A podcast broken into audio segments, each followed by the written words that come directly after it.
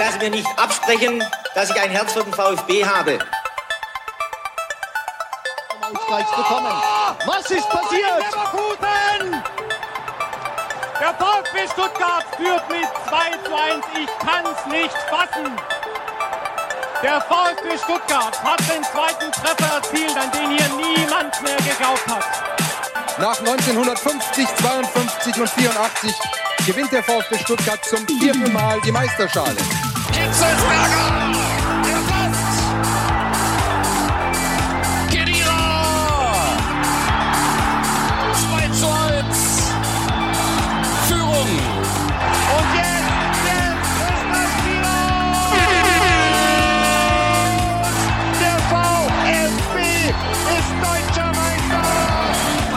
ist das komplette Fleisch ist aus dem Grill, auf den Grill Ecke gekommen.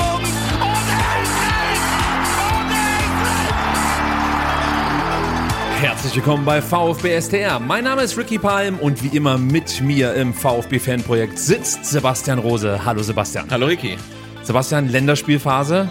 Wie schlimm waren für dich die VfB-Entzugserscheinungen in den vergangenen Tagen? Ja, wir müssen uns erstmal umgewöhnen, finde ich, weil früher war ja Länderspielpause so, dass man ein bisschen durchschnaufen konnte. Man musste nicht immer auf die Bundesliga-Tabelle gucken, wo der VfB meistens relativ weit unten stand. Und diesmal ist es anders. Jetzt, also, ich habe es tatsächlich genossen, aber jetzt wird es auch Zeit, dass es weitergeht mit richtigem Fußball. Ja, also ich brauche dringend wieder VfB-Content. Das ist absolut das Gebot der Stunde. Weiter die Welle reiten, ja? Oh ja. Wir werden heute aber auch darüber sprechen, dass der VfB durchaus auch Erfolge feiern konnte in der spielfreien Zeit, denn es gab ein Testspiel, über das es zu sprechen gilt, gegen ja. Wien Wiesbaden. Wenn ihr das nicht verfolgt haben solltet, ihr bekommt hier wirklich das Roundup, werdet alles erfahren, wie sich der VfB so verkauft hat, wie sich vor allem natürlich dann auch der ein oder andere Jugendspieler oder Reservist geschlagen hat. Das werden wir sehen. Und Sebastian, wir haben natürlich auch wieder alle Tore im Bewegtbild auf YouTube. Ja, und äh, tatsächlich muss man sagen, das Spiel kann man auch komplett auf YouTube gucken, ähm, denn das wurde kostenlos übertragen. Also wenn ihr, nachdem wir darüber gesprochen habt, Bock habt, das Spiel nochmal komplett zu sehen, auch das ist gar kein Problem, denn den Stream gibt's nach wie vor auf YouTube. So sieht's aus. Am Samstag steht dann wieder ein Bundesligaspiel für den VfB Stuttgart an. In Köpenick geht es gegen Union Berlin. Warum der VfB Stuttgart nach sechseinhalb Jahren endlich mal wieder ein Spiel gegen Union gewinnen wird, das erfahrt ihr in der Gegnervorschau. in der letzten Ausgabe hatten wir Jana Beuschlein und Heiko Gerber hier im Fanprojekt zu Gast. Am Sonntag stand dann eine weitere Bewährungsprobe für die Mädels und natürlich auch dem Coach auf dem Programm. Sebastian, du warst vor Ort, hast gesehen, wie sich die Damenmannschaft des VfB Stuttgart mit Bravour, muss man sagen, geschlagen hat. Ja, erste Halbzeit vielleicht nicht ganz so bravourös, aber zweite dann umso mehr. Aber da sprechen wir später drüber. Also, nee, war, war toll. Ähm, Spiel hat auf Platz eins der Mercedesstraße stattgefunden, war gut besucht, Stimmung war gut, äh, Ergebnis war gut. Äh, es gab leider eine Verletzung, aber Später dazu mehr. Wir sprechen darüber und zeigen euch natürlich auch da dann die Tore. Die U19 und die U21 hatten auch spielfrei, aber am kommenden Wochenende stehen zwei absolute Knallerspiele an. Derby. So sieht's aus, wir bereiten ja. euch darauf vor. Derby und Spitzenspiel bei der U19. Mhm. Ja, und es gibt noch Vertragsverlängerungen. Auch das nehmen wir mit dazu. Und außerdem, weil es eben in der Länderspielphase nicht ganz so viel VfB-Content gab, nutzen wir die freigeschaffene Zeit und beantworten eure Fragen. Denn wir haben heute auf Instagram dazu aufgerufen, dass ihr uns einfach mal Fragen schickt, die wir dann am Ende der heutigen Ausgabe beantworten werden. Und Sebastian, ich kann schon mal vorwegnehmen, wir haben richtig gute Fragen bekommen. Ja, auf jeden Fall. Dafür, dass es auch so kurzfristig war, kamen viele Fragen und viele gute Fragen. So sieht's aus. Und gute Antworten. Das können ja, wir auch schon mal garantieren. Natürlich, da bin ich Aber das entscheiden dann die Zuschauer und Zuschauerinnen. Nicht wir. Ja, manchmal muss man auch selbst ja, gut, in so eine Sendung ja. reinstarten. Ja, die Antworten die, werden auch gut sein. Die werden herausragend. Ja. Noch besser als die Fragen. ja, ich bin Optimist, du merkst es. Äh, wir haben noch was in eigener Sache. Uns ist natürlich auch aufgefallen, dass ähm, in der letzten Folge Audio und Bild nicht optimal waren. Ich kann mal sagen, ähm, wir haben uns auf Fehlersuche begeben und haben ja auch herausgefunden, was das Problem war. Das Problem war ich. Es war ein klassischer Anwenderfehler. Gut, und das Problem war natürlich auch, dass wir äh, noch nie äh, zwei Gäste hatten und dementsprechend halt viele Mikrofone und ähm, dann wird es mit dem Bild ein bisschen schwierig und wir vom Zeitrahmen her äh, ein bisschen knapp waren und nicht groß mit Generalprobe dies, das machen konnten. Also es war äh, ja etwas riskant, ähm, aber ich finde, äh, der Inhalt war es wert, dass dann vielleicht die Technik nicht ganz so 100 Prozent ist, aber ähm, kommt nicht wieder vor. Kommt nicht wieder vor. Ihr werdet in Zukunft wieder die gewohnt gute Audio- und Videoqualität genießen können. Wir geben uns Mühe, dass sowas dann, wie gesagt, ein einmaliger Ausrutscher bleibt. Ähm, danke an der Stelle übrigens nochmal für die YouTube-Kommentare. Das Feedback ist uns da natürlich wichtig. Also wenn euch irgendwas auffällt, was wir, was wir verbessern können oder wo es Ja. Probleme gibt, sei es jetzt Audio, Video, was auch immer, dann weist uns gerne darauf hin. Und wenn wir schon beim Feedback sind, dann wie immer an dieser Stelle, wenn euch VfB STR gefällt, bewertet uns auf Spotify und Apple Podcast. Und wenn ihr gerade auf YouTube dabei seid, dann lasst gerne einen Daumen nach oben da. So, am vergangenen Donnerstag, Sebastian, da stand für den VfB Stuttgart ein Testspiel in der Länderspielphase an, und zwar gegen den Zweitligisten Wien Wiesbaden. Aufsteiger sind ähm, ja spektakulär, muss man fast schon sagen. Ja, gegen die Arminia. Genau, gegen Arminia Bielefeld dann in der Relegation in die zweite Liga gekommen. Ich war schon gespannt, was uns da erwarten wird. Ich dachte, das wird eine knackige Partie. Letzten Endes können wir vielleicht gleich mal darüber sprechen, ähm, war es vielleicht gar nicht so aufregend, wie man sich das im Vorfeld gedacht hat, vielleicht auch gewünscht hat. Sebastian Hoeneß meinte ja noch auf der Pressekonferenz, er hofft, dass es diesmal ein bisschen mehr Gegenwehr gibt als zuletzt gegen St. Gallen. Ähm, du hast das Spiel gesehen. Was sagst du denn zu dem 5-1? Äh, also ich glaube, dass Wien Wiesbaden nicht ähm, nach Stuttgart gefahren ist, um das Spiel irgendwie abzuschenken, sondern die hatten schon auch was vor, ähm, aber sind auch gerade in keiner guten Phase. Ich glaube, die sind ganz gut in die zweite Liga reingestartet, ähm, aber stehen jetzt, glaube ich, nach neun Spielen bei neun Punkten. Also haben am Anfang viele Punkte gesammelt, sind jetzt aber ja auch jetzt nicht gerade im Aufwind und am Ende war es dann eine klare Sache. Aber so gerade erste Halbzeit, Anfangsphase und so weiter, hat man schon gesehen, ja, das ist ein Gegner, gegen den man sich erstmal reinkämpfen muss. Ja, der VfB hat ein bisschen gebraucht, um dann wirklich Fahrt aufzunehmen. Erstmal äh, ganz grob umrissen. Gab es denn für dich irgendwelche Erkenntnisse, die du aus diesem 5 zu 1 ziehen konntest als Zuschauer? Naja, grundsätzlich ist, glaube ich, die Erkenntnis zum einen, dass du Spieler in der zweiten Reihe hast, ähm, die man gerne auch mal vielleicht in der Startelf sehen würde. Ähm, aber dann hast du auch gesehen, ähm, dass halt der komplette zweite Anzug nicht so gut passt wie der erste Anzug. Also du hast halt schon einen deutlichen Qualitätsunterschied gesehen. Und wenn du halt mit der ähm, mit der Elf, die gegen Wien Wiesbaden gespielt hat, möchte ich, glaube ich, nicht in Berlin antreten, sagen wir es mal so ganz vorsichtig. Wir werden das natürlich gleich aufarbeiten und schauen uns erstmal die Aufstellung an, ähm, machen da jetzt nicht groß lang rum und werden jeden Spieler durchgehen. Aber was auffällig war, der VfB spielte nicht wie üblich im 4-2-3-1, sondern man begann mit 3-4-2-1, also sprich mit einer Dreierkette hinten. Genau, ich glaube, du hast doch nur drei Innenverteidiger gehabt.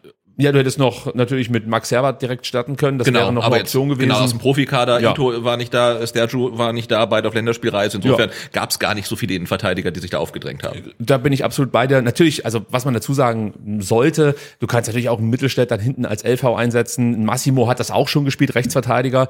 Ginge theoretisch, aber ich bin schon bei dir. Du hast eigentlich die drei stärksten Innenverteidiger, die du aktuell im Kader hast, direkt aufgestellt. Ito jetzt mal ausgeschlossen, der eben mit der ähm, japanischen Nationalmannschaft unterwegs war. Ähm, aber ich, ich fand es ganz interessant, weil äh, wir erinnern uns gerne zurück an Wolfsburg. Das war ja ein Schlüssel zum Erfolg, die Absolut, Umstellung von ja. Vierer auf Dreierkette. Und ich fand es dann schon spannend, ähm, mir das jetzt mal anzugucken, ähm, wie Hoeneß halt jetzt spielen lässt, weil ich natürlich auch davon ausgegangen bin, wenn er jetzt wieder auf Dreierkette setzt, könnte das vielleicht schon ein kleiner Fingerzeig auf das Spiel gegen Union Berlin sein, oder? Interpretiere ich da zu viel rein? War das jetzt wirklich einfach nur dem geschuldet, dass die besten oder viele gute Spieler eben auf Länderspielreise waren? Wir haben jetzt ja schon zweimal gesehen, dass die Umstellung von Vierer auf Dreierkette den Erfolg gebracht hat. Und dann fragt man sich schon, okay, wenn das halt der Gamechanger ist, warum dann nicht mal von Anfang an? Und insofern fand ich es dann eine folgerichtig, das auch mal im Testspiel dann von Anfang an zu probieren. Was der Unterschied zum Wolfsburg-Spiel war, ähm, war vor allem, dass diese, dass diese Dreierkette noch offensiver ausgelegt war, als es eben im Spiel gegen Wolfsburg der Fall war. Also das hat man schon gesehen. Der VfB lief noch höher an, ähm, Presse noch aggressiver. Das hat mir richtig, richtig gut gefallen. Und ich gebe dir trotzdem recht, sie brauchten schon irgendwie so ein paar Minuten, um sich zu finden. Am Anfang war das so ein Abtasten, würde ich mal sagen. Wien Wiesbaden hat erstmal geguckt, was kommt hier auf uns zu. Dann kam nicht so viel. Und der VfB wurde immer mutiger. Und du hast dann einfach gesehen, die, die, die Mannschaft fühlt sich pudelwohl in diesem System. Ja.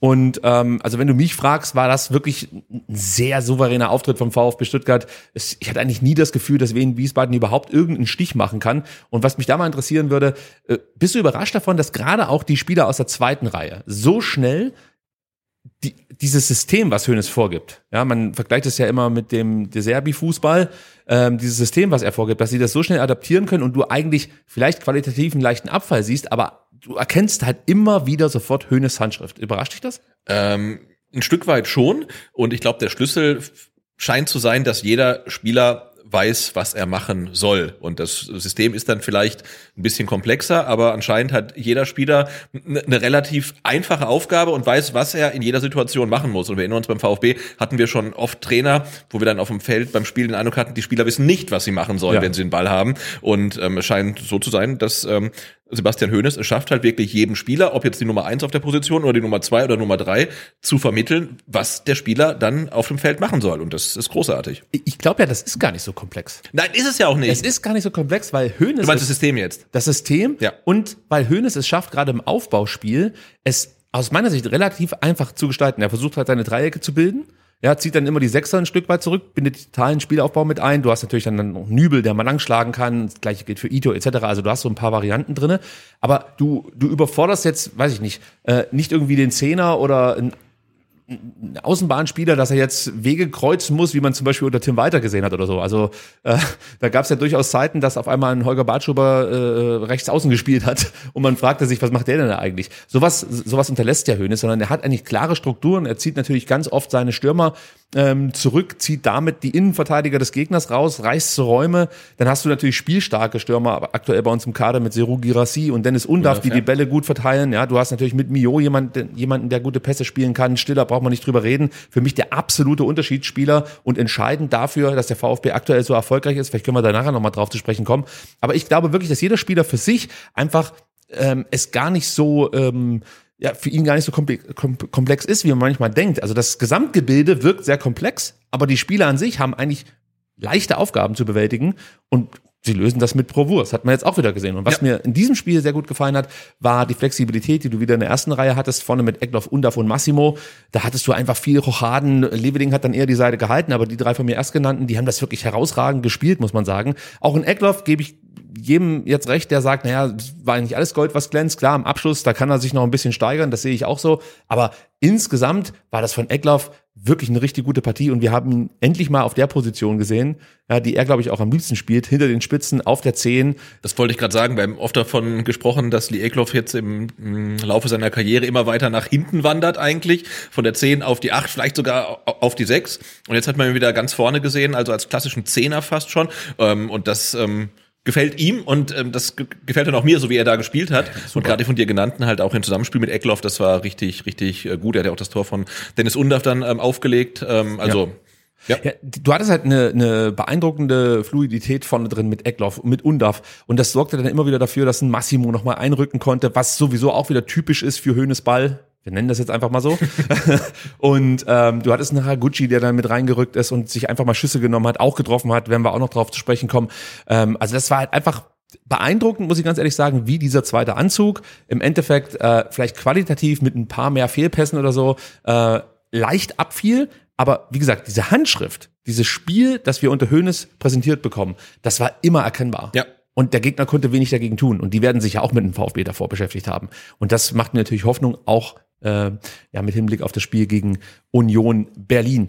Wiesbaden, äh, Wie- Wiesbadens Innenverteidiger, das haben wir vorhin schon gesagt, die ließen sich äh, immer wieder aus der Kette ziehen. Das war auch auffällig. Und du hast halt wirklich enorm viele Räume gehabt. Und jetzt kann ich natürlich die, die Innenverteidiger von Wiesbaden nicht genau einschätzen, weil ich zu wenig Spiele, Spiele von denen gesehen habe. Aber ich frage mich natürlich dann schon, ähm, ob das dann was mit der Qualität des Gegners zu tun hat oder ob das ähm, dann einfach die Qualität zum Beispiel von Dennis Undaff ist, der das in manchen Situationen, also gerade das Rausziehen der Innenverteidiger, fast noch besser gemacht hat als ein Seru Girassi. Der macht das ja auch immer wieder, Ja. wird dann immer gleich gesucht von seinen Mitspielern, muss dann ablegen etc. Das hat man mit Undaf auch gemacht, aber Undaf wirkte manchmal noch zackiger, noch wilder in seinen Aktionen und hat für noch mehr Unruhe gesorgt. Ich fand das, ich fand das toll. Also Dennis Undaf sowieso mit einem genialen Spiel, wenn du mich fragst. Ich weiß nicht, wie du ihn bewertest. Ich habe auch ganz stark gesehen, stark im Abschluss. Ähm, er hat äh, getroffen, er hat äh, Vorlagen gegeben, er war immer präsent, immer anspielbar. Ähm, und du siehst ja auch bei ihm, was er mittlerweile für ein Selbstvertrauen auch entwickelt hat. Also nach seiner Verletzung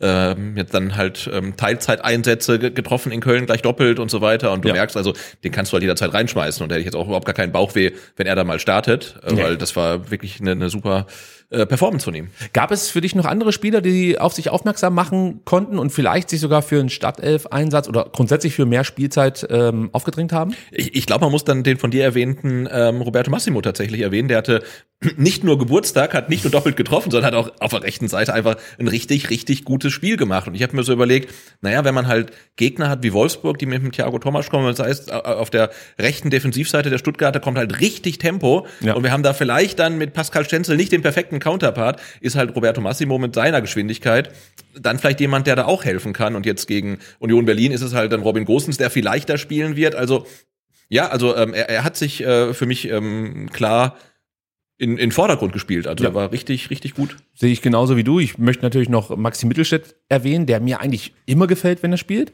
Also er macht es nie richtig schlecht. Ähm, auch ein, ein schwäbisches Lob. Klingt, klingt gemein, aber ja. ja. Ist ein schwäbisches Lob, würde ich sagen. Also, äh, nee, also Maxi Mittelstädt, wir erinnern uns alle an die Monstergrätsche gegen Freiburg, als er das Tor damit noch vorbereitet Ja. hat. Das 5-0 war das, glaube ich, oder das 4-0, ich weiß es gar nicht mehr. Äh, So viele Tore, da kann man sich nicht ich alles merken. sagen, ja. Ähm, aber Maxi Mittelstädt ist auch wieder in dieser Partie immer wieder mit guten Hereingaben, gute Standards, auch eine gute Übersicht, hat mir richtig gut gefallen. Ist für mich auch ein Kandidat, der es vielleicht mal verdient hätte zu starten. Er hat halt das Problem, dass er mit Ito momentan einen Konkurrenten auf dieser Seite hat, der ist nur schwer zu verdrängen. Und wenn du dann noch eine Position nach vorne denkst, hast du halt da vorne ähm, Chris Führig noch als Konkurrenz. Auch da kann er natürlich aktuell nicht ranreichen. Das ist schon so. Aber es ist einfach, es gibt einem wirklich ein gutes Gefühl zu wissen, du hast wirklich echte Backups und nicht nur Notlösungen, sondern wirklich Spieler, die du reinwerfen kannst und du wirst qualitativ nicht abschmieren. Genau, und wenn der VfB nicht sechs von sieben Spielen gewonnen hätte, dann würden wir wahrscheinlich auch sagen, komm, jetzt lass doch mal die Mittelstädt für ein Ito spielen, aber Ja. das ist natürlich gerade auch Fluch und Segen zugleich, gerade für die Leute, die auf der Bank sitzen. Warum soll Sebastian Hoeneß irgendwas an der Startelf ändern, wenn das Team gefühlt, oder nicht nur gefühlt, sondern fast jedes Spiel gewinnt? Und ich möchte noch eins dazu sagen, nicht, dass jetzt die Leute denken, Mensch, die feiern hier ein äh, 5 zu 1 gegen Wiesbaden ab, als wäre das ein Sieg gegen die Bayern.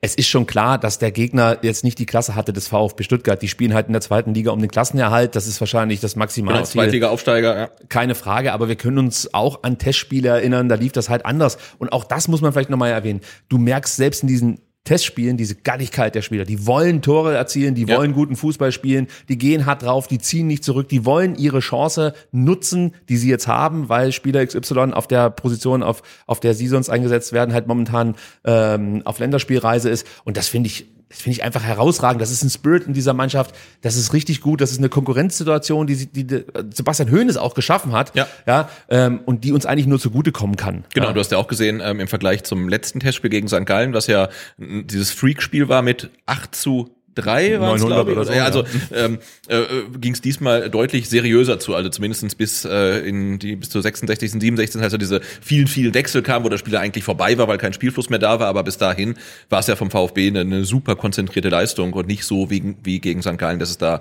vorne und hinten an Vogelwild zuging. Ja, wir haben schon gesagt, die Anfangsphase, da brauchte der VfB ein bisschen, hatte trotzdem Torchancen. Du hattest einmal Undaf mit einer Freistoß, mit einer guten Freistoßsituation in der fünften Minute. Ja, auch da Ähm, mit welcher Selbstverständlichkeit er sich den Ball nimmt und Ja. den, den, den schießen will und auch keiner kommt und sagt, nee, du machst das nicht. Also fand ich, fand ich eine tolle Situation, weil es war klar, er nimmt sich den Ball, er will ihn machen und er schießt noch relativ gut. Also ähm, ist er auch jemand, ähm, dem man dann vielleicht mal ähm, Standards geben kann. Ja, ich bin ja froh, wenn wir da Varianz haben Eben. äh, bei den Standardschützen. Haraguchi hatte einen guten Abschluss aus der zweiten Reihe nach sieben Minuten. Dann gab es eine richtig gute Kopfballchance für Rouault in der achten Minute. Das war, glaube ich, sogar nach einem Freistoß getreten von Maxi Mittelstädt.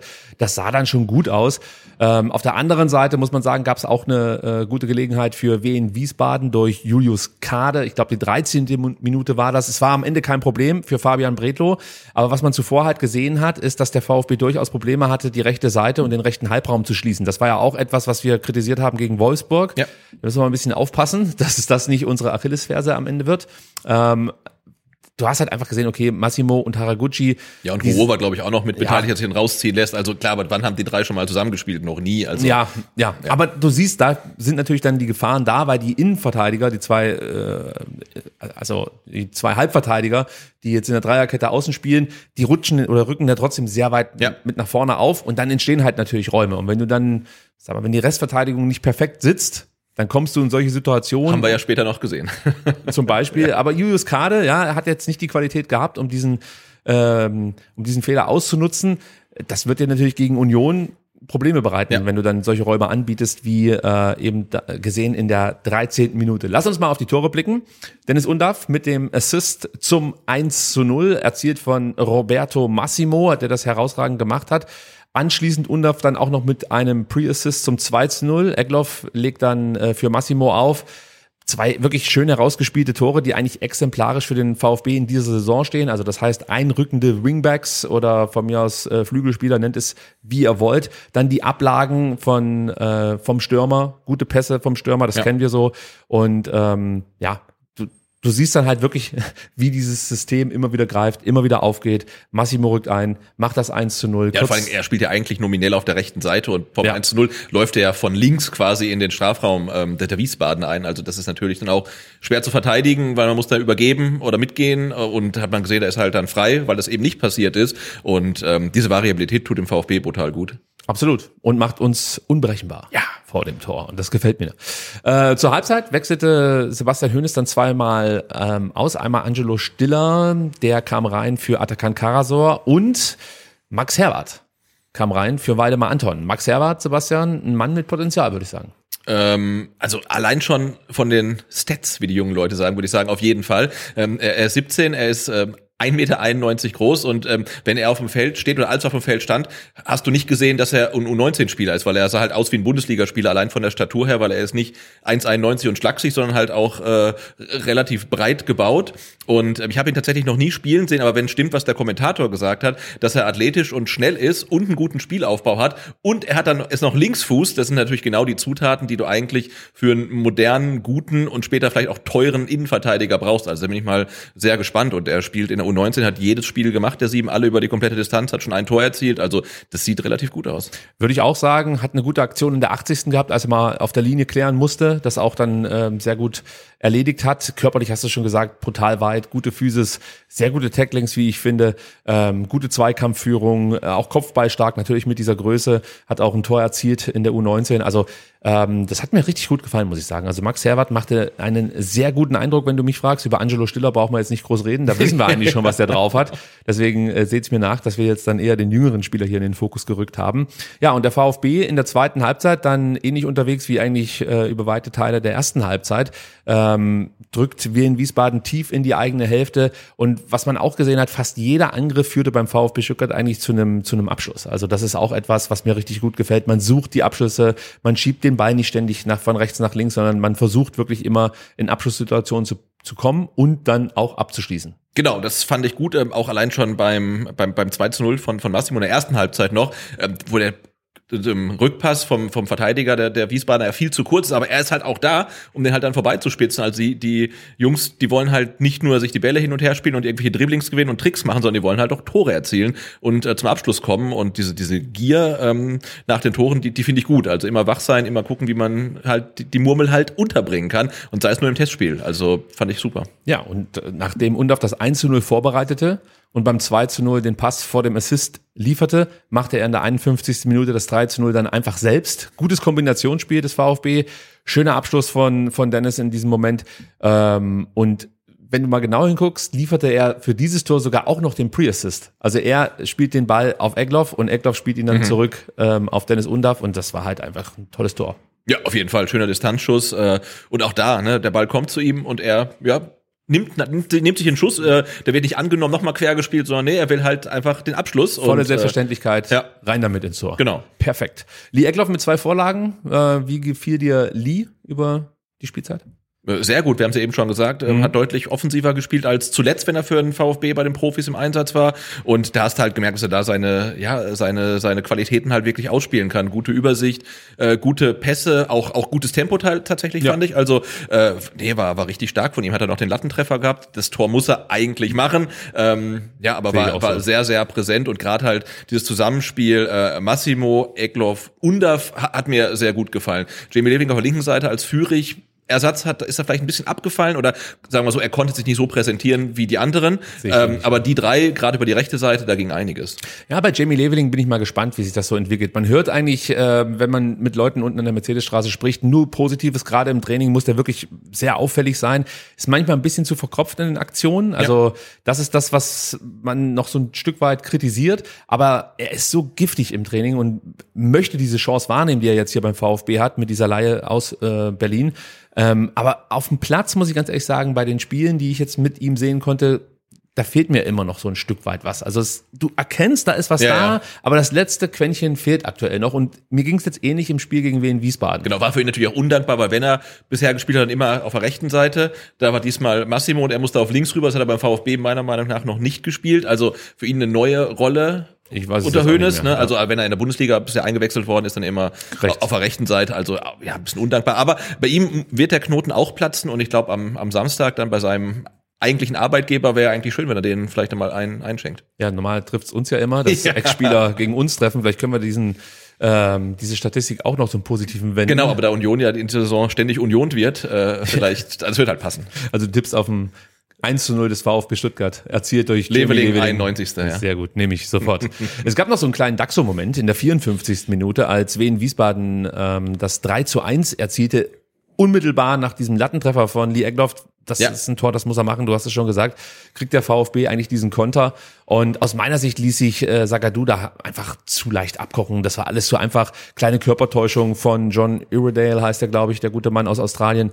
Ähm, die reichte am Ende, dass halt Iredale an Sagadu vorbeiziehen konnte. Dann nimmt er sich den Schuss, der passt wahrscheinlich auch nur im Testspiel. Genau, Ja. also den macht er wahrscheinlich auch nicht so oft in seiner Karriere. Also wunderschönes Tor, ähm, aber von dann Axel Sagadou ein bisschen, ja, also gegen den Zweitliga-Stürmer ähm, erwarte ich mir da einfach mehr von ihm, also dass er ihn so entscheidend stört, dass er den Schuss nicht so setzen kann. Ja, sehe ich genauso. Also das musst du besser verteidigen, auch wenn es nur ein Testspiel ist, hat mich das trotzdem geärgert, Ja. weil das Tor zu leicht fiel. Genau, und verhindern hätte das Tor tatsächlich schon die Eckloff, wenn er nicht die Latte, sondern das Tor getroffen hätte. Tja, dann macht das halt einfach später, also nicht Lee Eckloff, sondern der VfB Stuttgart in Form von Genki Haraguchi, denn in der 61. Minute legt erneut Dennis Undaff einem Mitspieler ein Tor auf. In diesem Fall, ich habe es gerade eben schon gesagt, Genki Haraguchi. Auch das richtig gut gemacht. Undaff bekam den Ball von einem Wiesbadener, der sich gerade so im Zweikampf mit Lee Eckloff befand. Ja, der Ball rollte dann mehr oder weniger unfreiwillig fast schon zu, zu Dennis äh, Undaff, den hat er sich dann geschnappt.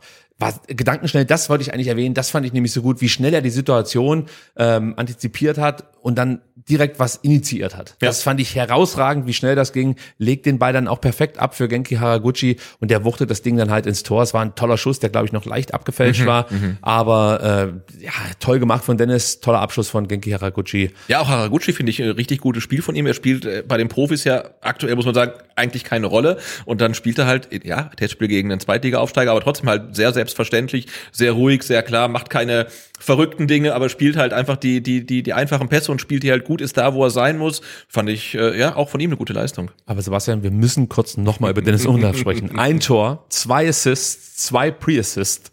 Ja, das ist schon herausragend. Also, was, was machen wir mit dem Jungen? Der muss eigentlich spielen. Ja, wir haben wirklich ein Problem, also dass wir Leute haben, die wir gerne über 90 Minuten beziehungsweise in der Startelf sehen würden, aber dann Leute, die wir eigentlich noch lieber sehen. Also du willst ja jetzt nicht einen Girassi auf die Bank setzen, damit ein Dennis Undaff spielen kann. Nee? Wollen wir sie beide sehen? Wahrscheinlich schon. Wen würdest du denn auf die Bank setzen wollen für Dennis Undaff?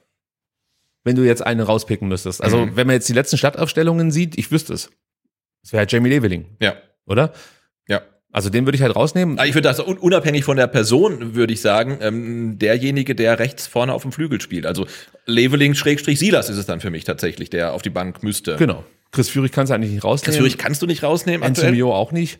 Nee. Bei Chris könnte vielleicht ähm, könnte es vielleicht eine Rolle spielen, dass er halt jetzt diese lange Rückreise hat von Amerika nach Deutschland, dass man da mal schauen Wir, muss. genau, wir suchen, wir suchen jetzt quasi nach Ausreden. Ja, natürlich suchen wir nach Ausreden, weil alle spielen so gut, dass du eigentlich keinen rausnehmen kannst. Und Ja. die einzigen, die jetzt, sag ich mal, noch nicht over, overperformen, sind halt Spieler wie Leveling oder Ja. ähm, Silas. Ja? Ja. da geht noch mehr, ist so mein Gefühl. Und Dennis Undaff, das möchte ich kurz erwähnen, der kommt halt rein, ist sofort da. Ja, also du merkst richtig, er hat natürlich diesen Vorteil, dass das System, was Höhne spielen lassen möchte, aus Brighton kennt, weil Undaff eben mit Roberto Di Serbi zusammengearbeitet hat. Und wer das nicht weiß, ähm, Sebastian Höhnes hat hospitiert bei, De, bei De Serbi, hat sich da viel abgeschaut. Man erkennt da viele Parallelen, gerade im Aufbauspiel, gerade was ähm, ja die, das, das Einbeziehen der Sechser, der Innenverteidiger im Aufbau äh, betrifft. Dieses klassische, die Stürmer wirklich weit zurückfallen lassen, bis in den Zehnerraum, die dann Ablagen spielen.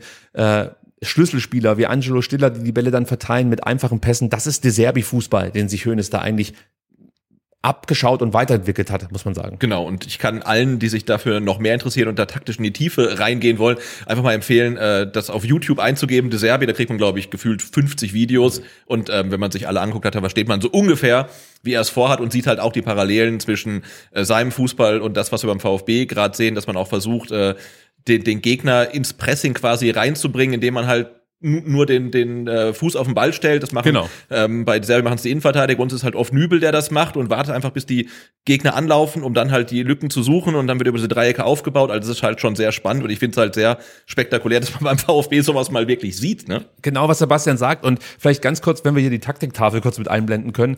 Das, das Ziel des Hönes und des Serbi-Fußballs ist es eigentlich, äh, möglichst viel Raum hier vorne zu schaffen. Also das heißt, umso mehr du natürlich deinen Gegner in die eigene Hälfte lockst, umso mehr Raum entsteht praktisch hier für die Stürmer, für die Flügelspieler, für nachrückende Mittelfeldspieler, die dann diese Räume besetzen können. Und Sebastian hat es hervorragend erklärt. Schaut euch das auf YouTube an, dann werdet ihr sofort die Parallelen zum VfB Stuttgart erkennen. Und das ein oder andere Mal werdet ihr euch fragen, ist das jetzt gerade Brighton oder ist es der VfB? Ja. Das ist das Schöne. Und es ist halt so erfrischend, weil halt in der, in der ähm, Bundesliga halt viele Mannschaften halt einfach den Ballbesitz gar nicht mehr wollen. Äh, Es wird halt gepresst, es werden lange Bälle geschlagen und versucht halt dann durch Umschaltmomente zum Torerfolg zu kommen. Und da ist es halt umso schöner mal, wenn der eigene Club dann über Ballbesitz zum Fußball Genau. kommen möchte. Das ist halt wirklich einfach erfrischend. Und nicht nur Ballbesitz, das Entscheidende ist natürlich für diesen, für diese Art Fußball zu spielen, Passqualität. Ja. Das ist der, das ist der äh, Unterschied, das ist der, der, der Schlüssel zum Erfolg. Du brauchst in der Zentrale einen extrem passstarken Mittelfeldspieler, einen Box-to-Box-Spieler, Genau, wir haben- Angelo Stiller. Genau, und wir haben mit Atakan Karasor auch einen zweiten. Genau. Und beide spielen halt, ich weiß gar nicht, Passquote ist wahrscheinlich irgendwie um die 90 Prozent rum bei den beiden. Und das ist halt dann der Schlüssel zum Erfolg, weil wenn du da jemanden hast, der die Pässe nicht sauber spielt, dann funktioniert das halt nicht. Ja, zu Dennis Undaff noch mein Take, also diese Umtriebigkeit gefällt mir herausragend. Er ist sehr gedankenschnell, mannschaftsdienlich und körperlich deutlich robuster, als ich das erwartet habe. Also nicht, dass ich jetzt dachte, das wäre ein Hemd, sondern ich dachte einfach, dass er sich in den Zweikämpfen etwas schwerer tut. Ist überhaupt nicht der Fall. Ja, er ist halt so einer, so einer von den Stürmern mit dem, wie sagt man, tiefen Schwerpunkt. Ne? Ja, also, ne, ist halt so. Ja, ne? Also so, ich ja. glaube, den, den, den kriegst du gar nicht umgeworfen, weil der irgendwie so stabil auch irgendwie da steht und äh, Es ist so. Ja, klasse. Es ist so. Und ich möchte ihn jetzt einfach mal irgendwann in der Stadt sehen. Ich will das sehen, wie äh, Dennis Undaff äh, am besten über 60, 70 Minuten wirbelt. Mir reichen die 30 nicht mehr aus. Ja, das stimmt. Sebastian, Bin ich. Hönes an der Stelle. Ja. Hinweis an dich. ja, man muss sagen, durch die vielen Wechsel, die es dann in der 60. Minute gab, da wurden ja, glaube ich, neun Spieler ausgetauscht, inklusive Torhüter beim VfB Ja, Stuttgart. dann war es eigentlich rum. Ja, ging der äh, Spielfluss so ein bisschen dahin, aber ich glaube, ähm, das kann man am Ende verschmerzen. Was man noch vielleicht erwähnen kann, die eingewechselten NLZ-Spieler, die nutzten schon durchaus die Bühne und zeigten gute Leistungen. Mir ist da Musa Sissé aufgefallen, Ja. der immer wieder gute Antritte hatte auf der linken Außenbahn, eine gute Chance in der 84. Minute selbst hatte, hatte auch nochmal die Möglichkeit, Castanaras äh, ein Tor aufzulegen, ähm, hat sich da wirklich gut präsentiert und dann hatten wir natürlich Luca Raimund, der in der 71. Minute das 5 zu 1 markierte nach einer Vorlage von Raul Paula. Genau, Also komplette Youngster-Kombination. so sieht's aus. Ja, und das, äh, das war einfach beeindruckend. Gerade Luca, der, der spielt sich gerade wirklich in den Fokus, muss man sagen. Ja. Also das, das sind wirklich gute Leistungen, die du von ihm siehst. Der wirkt sehr abgebrüht, hat natürlich ein herausragendes Tempo, das siehst du immer wieder, gute Abschlüsse, aber auch eine gute Orientierung auf dem Platz. Also Luca Raimund äh, ist, ist so ein Spieler, den hatte ich eigentlich nicht auf dem Schirm, muss ich ganz ehrlich sagen. Also ich wusste, dass es ein schneller Spieler ist, Ja. aber ich hatte ihn jetzt nicht so auf dem Schirm für die erste Mannschaft. Aber allein natürlich mit diesen beiden Kadernominierungen, die er zuletzt hatte, in Mainz und gegen Darmstadt. Ich weiß es nicht. Ich glaube gegen Darmstadt. Ähm, das ist natürlich auch schon ein Fingerzeig gewesen von Hoeneß. Und was man so hört, ist, dass Luca Raimund durchaus auch wieder eine Kaderoption für die Auswärtspartie Mhm. jetzt in Berlin sein wird. Und es ist offensichtlich wirklich nur eine Frage der Zeit, bis er dann auch mal ein paar Minuten bekommt. Ja. Und was mich da wirklich hoffnungsvoll stimmt, ist halt einfach, dass du ihm überhaupt keine Nervosität ansiehst oder sowas. Der spielt seinen Stiefel runter, der macht das immer gut. Natürlich auch schon in, in den Jugendmannschaften, aber jetzt auf Seniorenniveau finde ich es nochmal beeindruckender. Und das hat er mit diesem Tor auch nochmal unter Beweis gestellt. Und vielleicht zwei Worte noch zu, oder zwei Sätze besser gesagt, zu Raul Paula. Auch bei ihm hast du halt einfach das Gefühl, der bringt so viel Akribie mit und, und du merkst richtig, dass er was zeigen möchte. Der ist gierig auf dem Platz. Hat natürlich geniale Abschlüsse, was der schon für Tore erzielt hat Ja. in der U21. Das ist wirklich genial. Und äh, auch auf ihn freue ich mich und auch bei ihm könnte ich mir vorstellen, dass er irgendwann mal mit einer Kadernominierung belohnt wird für seine gezeigten Leistungen bislang. Genau, was ich halt schön finde, ist, dass ich das Gefühl habe, dass sich diese NLZ-Umstrukturierung von vor ein paar Jahren unter Thomas Krücken auch so langsam bezahlt macht, weil bislang haben wir immer nur, da hieß es, ne, äh, Lee Eckloff, Lee Eckloff, also der Einzige, der irgendwie in der Nähe des Profikaders war und jetzt äh, reden wir über Castanaras und über Raul Paula und Luca Raimund und jetzt äh, auf einmal Max Herbert. Max Herbert, also da gibt's so einmal vier, Dennis fünf, Simon, nicht Dennis, vergessen. Ja, ist gerade verletzt, sonst hätte er auch gespielt. Ähm, Flo Schock hat auch im Testspiel gespielt, jetzt haben wir gerade vier, fünf, sechs, vielleicht sogar sieben ähm, U21, U19 Spieler, die man im Dunstkreis der Profis sieht. Und das ist großartig. Das wird nicht jeder schaffen natürlich, aber grundsätzlich scheint ja nicht nur die Qualität zu stimmen, sondern mittlerweile auch die Quantität, dass aus dem NLZ einfach mehr Spieler rauskommen, die bei den Profis anklopfen. Vielleicht noch mal eine beeindruckende Zahl. Wenn die U21 aufläuft, hast du halt acht NLZ-Spieler in der Stadtelf. Das war auch schon anders. Ja. Also da siehst du schon eine Entwicklung, die der VfB genommen hat. Und ich glaube, wir brauchen noch ein bisschen Geduld. Und dann wird es auch wieder so sein, dass es NLZ-Spieler geben wird, die nicht nur, ich sag mal, belohnt werden mit Kaderplätzen, sondern die wirkliche Alternativen sind für die Startelf. Und das wäre natürlich dann ein großer Verdienst von Thomas Krücken, der das angestoßen hat, über den wir später auch Ja, noch genau. reden werden.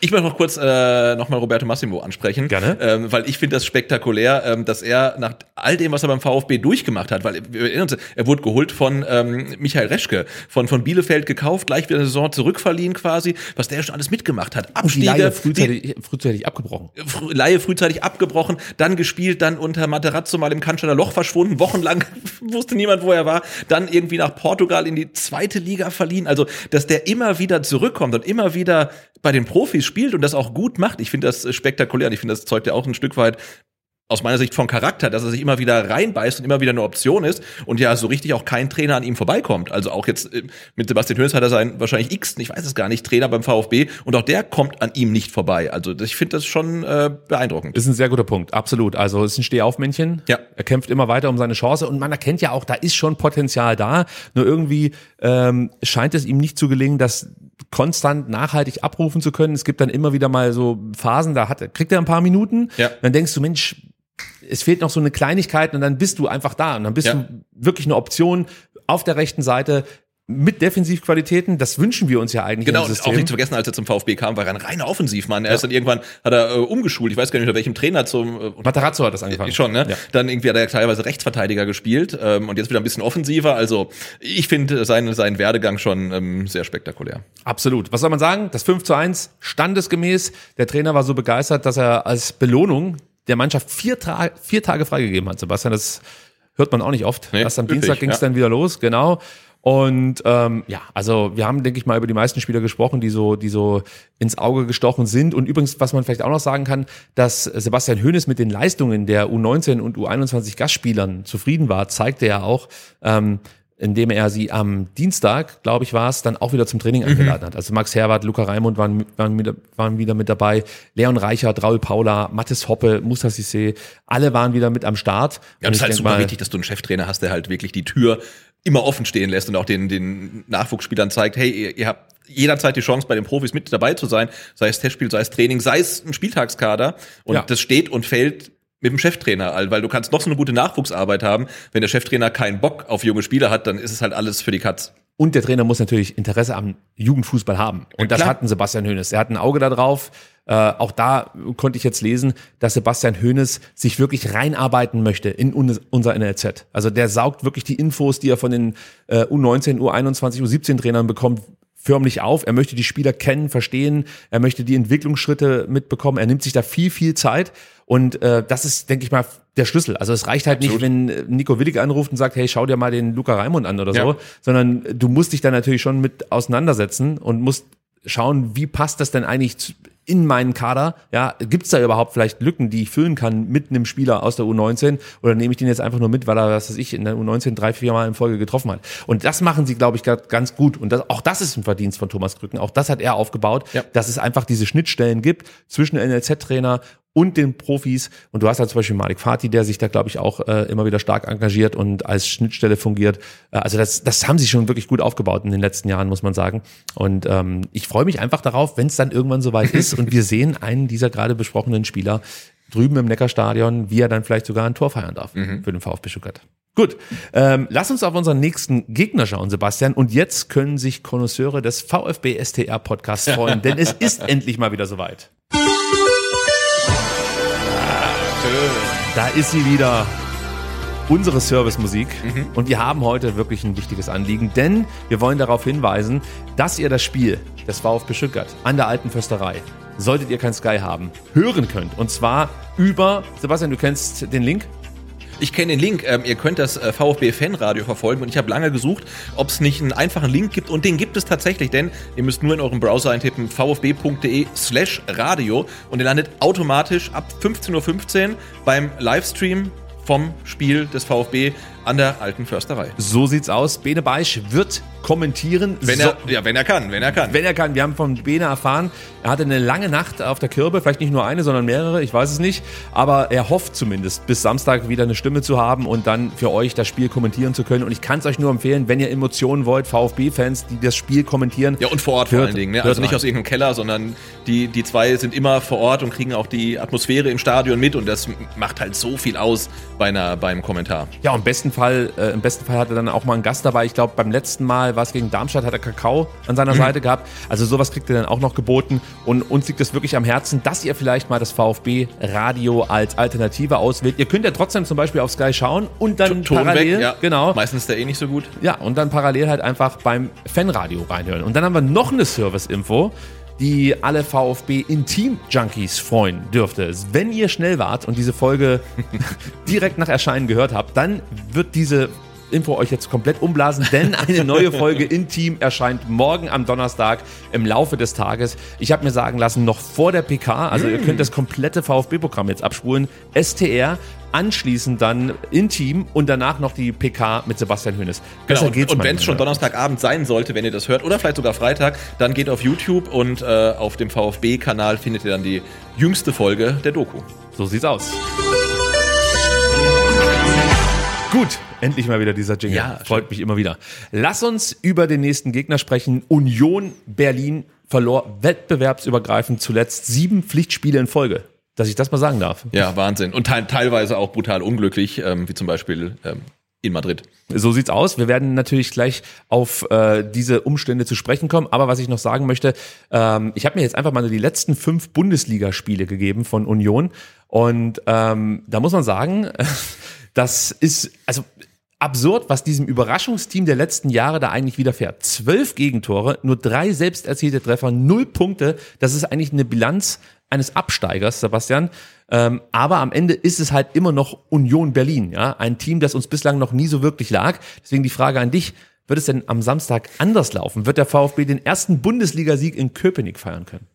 Ich meine, die aktuelle Bilanz und die aktuelle, der aktuelle Trend spricht ja komplett für den VfB. Ich habe mal geguckt, also ähm, Union Berlin hat in der kompletten Saison zwei Tore weniger geschossen als Siru Gerassi. Wobei man sagen No, muss, äh, warte, stopp, stopp, stopp. Nicht so schnell. Sag's nochmal. Union Berlin hat zwei Tore weniger geschossen als äh, Seru Gerassi. Wobei ich da einschränkend sagen muss, es gibt, abgesehen vom VfB natürlich, nur überhaupt nur fünf Bundesliga-Teams, die mehr Tore geschossen haben als Seru Gerassi. Äh, die Bayern, weiter. Dortmund, Leipzig, Hoffenheim und Leverkusen. Leverkusen. Ähm, alle anderen haben weniger Tore erzielt als Seru Gerassi. Also eine komplett kranke Bilanz eigentlich. Ähm, genau, das ähm, spricht natürlich für für den VfB, aber grundsätzlich muss man sagen, die Allzeit Statistik spricht natürlich überhaupt nicht für den VfB. Wir haben sechsmal in der Bundesliga ähm, gegen Berlin gespielt, dreimal verloren, dreimal unentschieden. Ich habe gelesen, der VfB ist in jedem Spiel in Rückstand geraten. Und was noch schlimmer ist, ich habe gelesen, auch Sebastian Hoeneß hat noch nicht gegen Union Berlin gewonnen in der Bundesliga. Ja, der war jetzt noch nicht bei so einem geilen Fußballverein wie jetzt beim VfB Stuttgart. Das, das ist richtig. Also es, es spricht ähm, natürlich vieles für den VfB, äh, aber man darf nicht vergessen, Union Berlin ist und bleibt Union Berlin und liegt uns nicht. Und Union Berlin ist halt einfach ein Champions League Teilnehmer. Und wir haben in dieser Saison einmal gegen den Champions League Teilnehmer gespielt. Das ist das einzige Spiel, das der VfB verloren hat. Und jetzt kommt der zweite und die haben mittlerweile auch äh, eine Qualität, die richtig, richtig gut ist. Ne? Also die haben sich äh, gut verstärkt und ähm, allein schon von der Qua- Kaderqualität ist der VfB wahrscheinlich schlechter als Union Berlin mittlerweile. Ja. Oder, oder ebenbürtig. Ja. Und ähm, in, insofern wird es natürlich ein, ein brutales Spiel.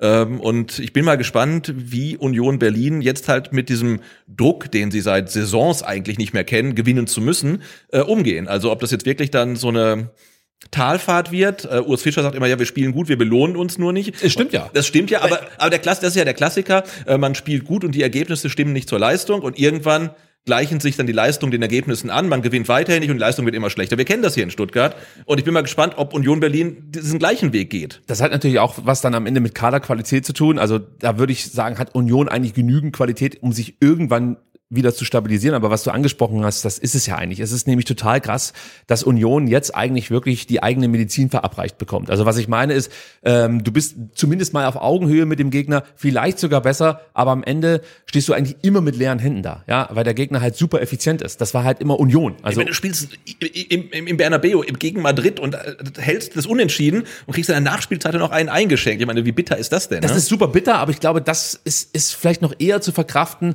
als dann im darauffolgenden Champions League Spiel, als ging es ihnen ja eh nicht. Also da war ja gegen Braga, da Ja. musst du eigentlich das Spiel gewinnen. Du hast davor die Chance, das Ding zuzumachen und dann verlierst du es hinten raus. Selbst gegen Dortmund, muss man sagen, haben sie es eigentlich gut gemacht, stehen aber auch wieder mit leeren Händen da. Und ich glaube, das ist das, was am Ende auch was mit dieser Mannschaft machen wird. Da Ja. kannst du mir sagen, was du möchtest. Dazu kommt, dass Union die Transferpolitik verändert hat. Früher holte Union Berlin eigentlich Spieler, die es allen zeigen wollten. Spieler, die selbst in der zweiten Liga belächelt wurden. Kevin Behrens ist das beste Beispiel. Ja. Der kommt zu Union, wird zum Nationalspieler. Komplett krank. Wenn mir das einer erzählt hätte, damals, als wir in der zweiten Liga gegen Kevin Behrens äh, gespielt haben, als der bei Wien Wiesbaden oder war bei Sandhausen, ich weiß Sandhausen, mehr. Ja, als wir gegen den gespielt haben. Und da hast du gedacht, ja, okay, der wird alles nur nicht Nationalspieler. Plötzlich ist er Nationalspieler. Und jetzt, ja, jetzt hat man sich auf einmal mit verdienten Spielern verstärkt. Robin Gosens, Kevin Volland, äh, Bonucci, leck mich am Arsch. Also ohne Scheiß. Als ich das gesehen habe, dachte ich auch, was geht denn hier eigentlich gerade ab? Selbst ein Lucas Toussaint, ja, also der vielleicht jetzt mit Berlin, äh, mit Hertha nicht die besten Zeiten erlebt hat, aber das ist ein herausragender Spieler. Es war für mich wirklich noch der Spieler, der am ehesten bei der Hertha, Hertha Ja. herausstach. Und So. wie viel Geld man für den auch ausgeben kann dann. Ja, ne? das Also- ist das nächste so. Und ähm, jetzt hast du plötzlich aus meiner Sicht ein paar neue Typen mit in dieser Mannschaft. Ja, eben keine Underdogs, die jetzt überperformen und es jedem zeigen wollen und für die das halt das Geilste ist, gegen Mats Hummels einen Ball zu gewinnen oder Ja. was weiß ich, gegen äh, Manuel Neuer ein Tor zu schießen, sondern das sind Spieler, die sind Erfolg gewöhnt, die haben ein ganz anderes Selbstverständnis. Ja, Genau, Und und die wollen auch spielen qua ihres Namens, qua ihrer Stellung und werden auch erstmal spielen, wahrscheinlich auch, weil sie einfach viel Geld gekostet haben. Und ich weiß, das ist jetzt vermessen, das irgendwie zu sagen, aber ich kann mir schon vorstellen, dass es natürlich was mit der, mit der Teamchemie macht, wenn die Leute, die Union Berlin in die Champions League gebracht haben, jetzt auf der Bank sitzen, weil halt ein Bonucci eingekauft wurde halt, ne? Und das kann ich mir schon vorstellen, dass sowas schwierig zu moderieren ist, vor allen Dingen, wenn du keine Spiele gewinnst. Ja, und dann hast du natürlich auch eine hohe Fluktua- Fluktuation. Das heißt, es kommen jetzt viele neue Spieler dazu. Du musst dich vielleicht erstmal irgendwie wieder einspielen. Ja, jetzt äh, kann man sagen, okay, es gab jetzt die Länderspielphase. Da konntest du diese Abwärtsspirale vielleicht kurz stoppen und Urs Fischer könnte mal nachhaltiger mit seinem Team arbeiten. Ja, aber dann hast du natürlich auch wieder gerade bei diesen guten Spielern das Problem, dass auch die Nationalspieler sind und aktuell halt einfach äh, nur eingeschränkt am Trainingsbetrieb teilhaben können und morgen erst zurückkommen und du kannst dann so ein paar Sachen vielleicht noch einstudieren, aber wirklich entwickeln kannst du aktuell nichts. Und das ist für mich ein ganz entscheidender Faktor, der sich in dieser Saison vielleicht durchschlagen könnte. Man darf einfach nicht vergessen, Union spielt jetzt die dritte Saison hintereinander in drei Wettbewerben. Ja. Das ist ja komplett absurd für diese Mannschaft, die aus der zweiten Liga kam mit Ach und Krach in der Relegation gegen äh, Weißt du, uns. ich, ich wollte gerade sagen, irgendwie- die haben irgendwie ohne, ohne ein Spiel zu gewinnen, sind die ja aufgestiegen in der Relegation. So sieht's aus, gegen uns aufgestiegen sind und dann vom Glück geküsst worden und einfach so durch alle Ligen im Endeffekt durchmarschieren. Euroleague, ähm, Conference League, Champions League, die machen alles. DFB-Pokal, Halbfinale, whatsoever. Also die nehmen Ja. alles mit, was, was so geht. Ja, und ich glaube, du wirst irgendwann ein Problem bekommen, wenn du regelmäßig auf drei Hochzeiten tanzt und eigentlich noch gar nicht den Kader dafür hast. Und das sehe ich bei Union definitiv, weil du hast immer wieder den Rhythmus Regeneration, Gegnervorbereitung. Wann willst du weiterentwickeln? Wickeln? Wann willst du richtig trainieren? Also das ist wirklich schwer, da neue Abläufe zu implementieren. Das, äh, also das wird man zu sehen bekommen. Was glaubst du denn? Wie wird denn Union am Samstag spielen? Eher Oldschool? Ja, Vintage, Vintage Union. Also ähm, man hört ja von Urs Fischer, also, wie gerade schon angesprochen, äh, Leistung stimmt, Ergebnisse stimmen nicht. Das teilt sich ja, glaube ich, gerade mit, mit Köln zum Beispiel auch, wo Baumgart das Gleiche sagt. Und insofern gibt's ja dann eigentlich keinen Grund, irgendwas in der Spielweise zu ändern, weil sie sind davon überzeugt, dass ihre Spielweise nach wie vor zum Erfolg führt. Und das glaube ich auch. Ähm, man hat ja so ein bisschen das Gefühl, dass was, was sie irgendwie an Glück hatten, an Karma, äh, irgendwie, dass das Karma aufgebraucht ist. Aber insofern glaube ich schon, ähm, dass Union Berlin Samstag so spielen wird, wie Union Berlin bisher immer gegen den VfB gespielt hat, mit möglichst wenig Ballbesitz, einer physischen Präsenz, guten Standards ähm, und dann ja vielleicht wieder der Effizienz, die man sich wünscht. Und wir hoffen natürlich, dass die Effizienz weiterhin wegbleibt. Ja, da bin ich komplett bei dir. Ich glaube auch, dass, dass Fischer maximal Kleinigkeiten ändern wird. Äh, Der wird nicht alles über den Haufen werfen. Das Nee. ist einfach nicht die Herangehensweise von Urs Fischer. Fokus auf der Defensive, das hast du schon gesagt.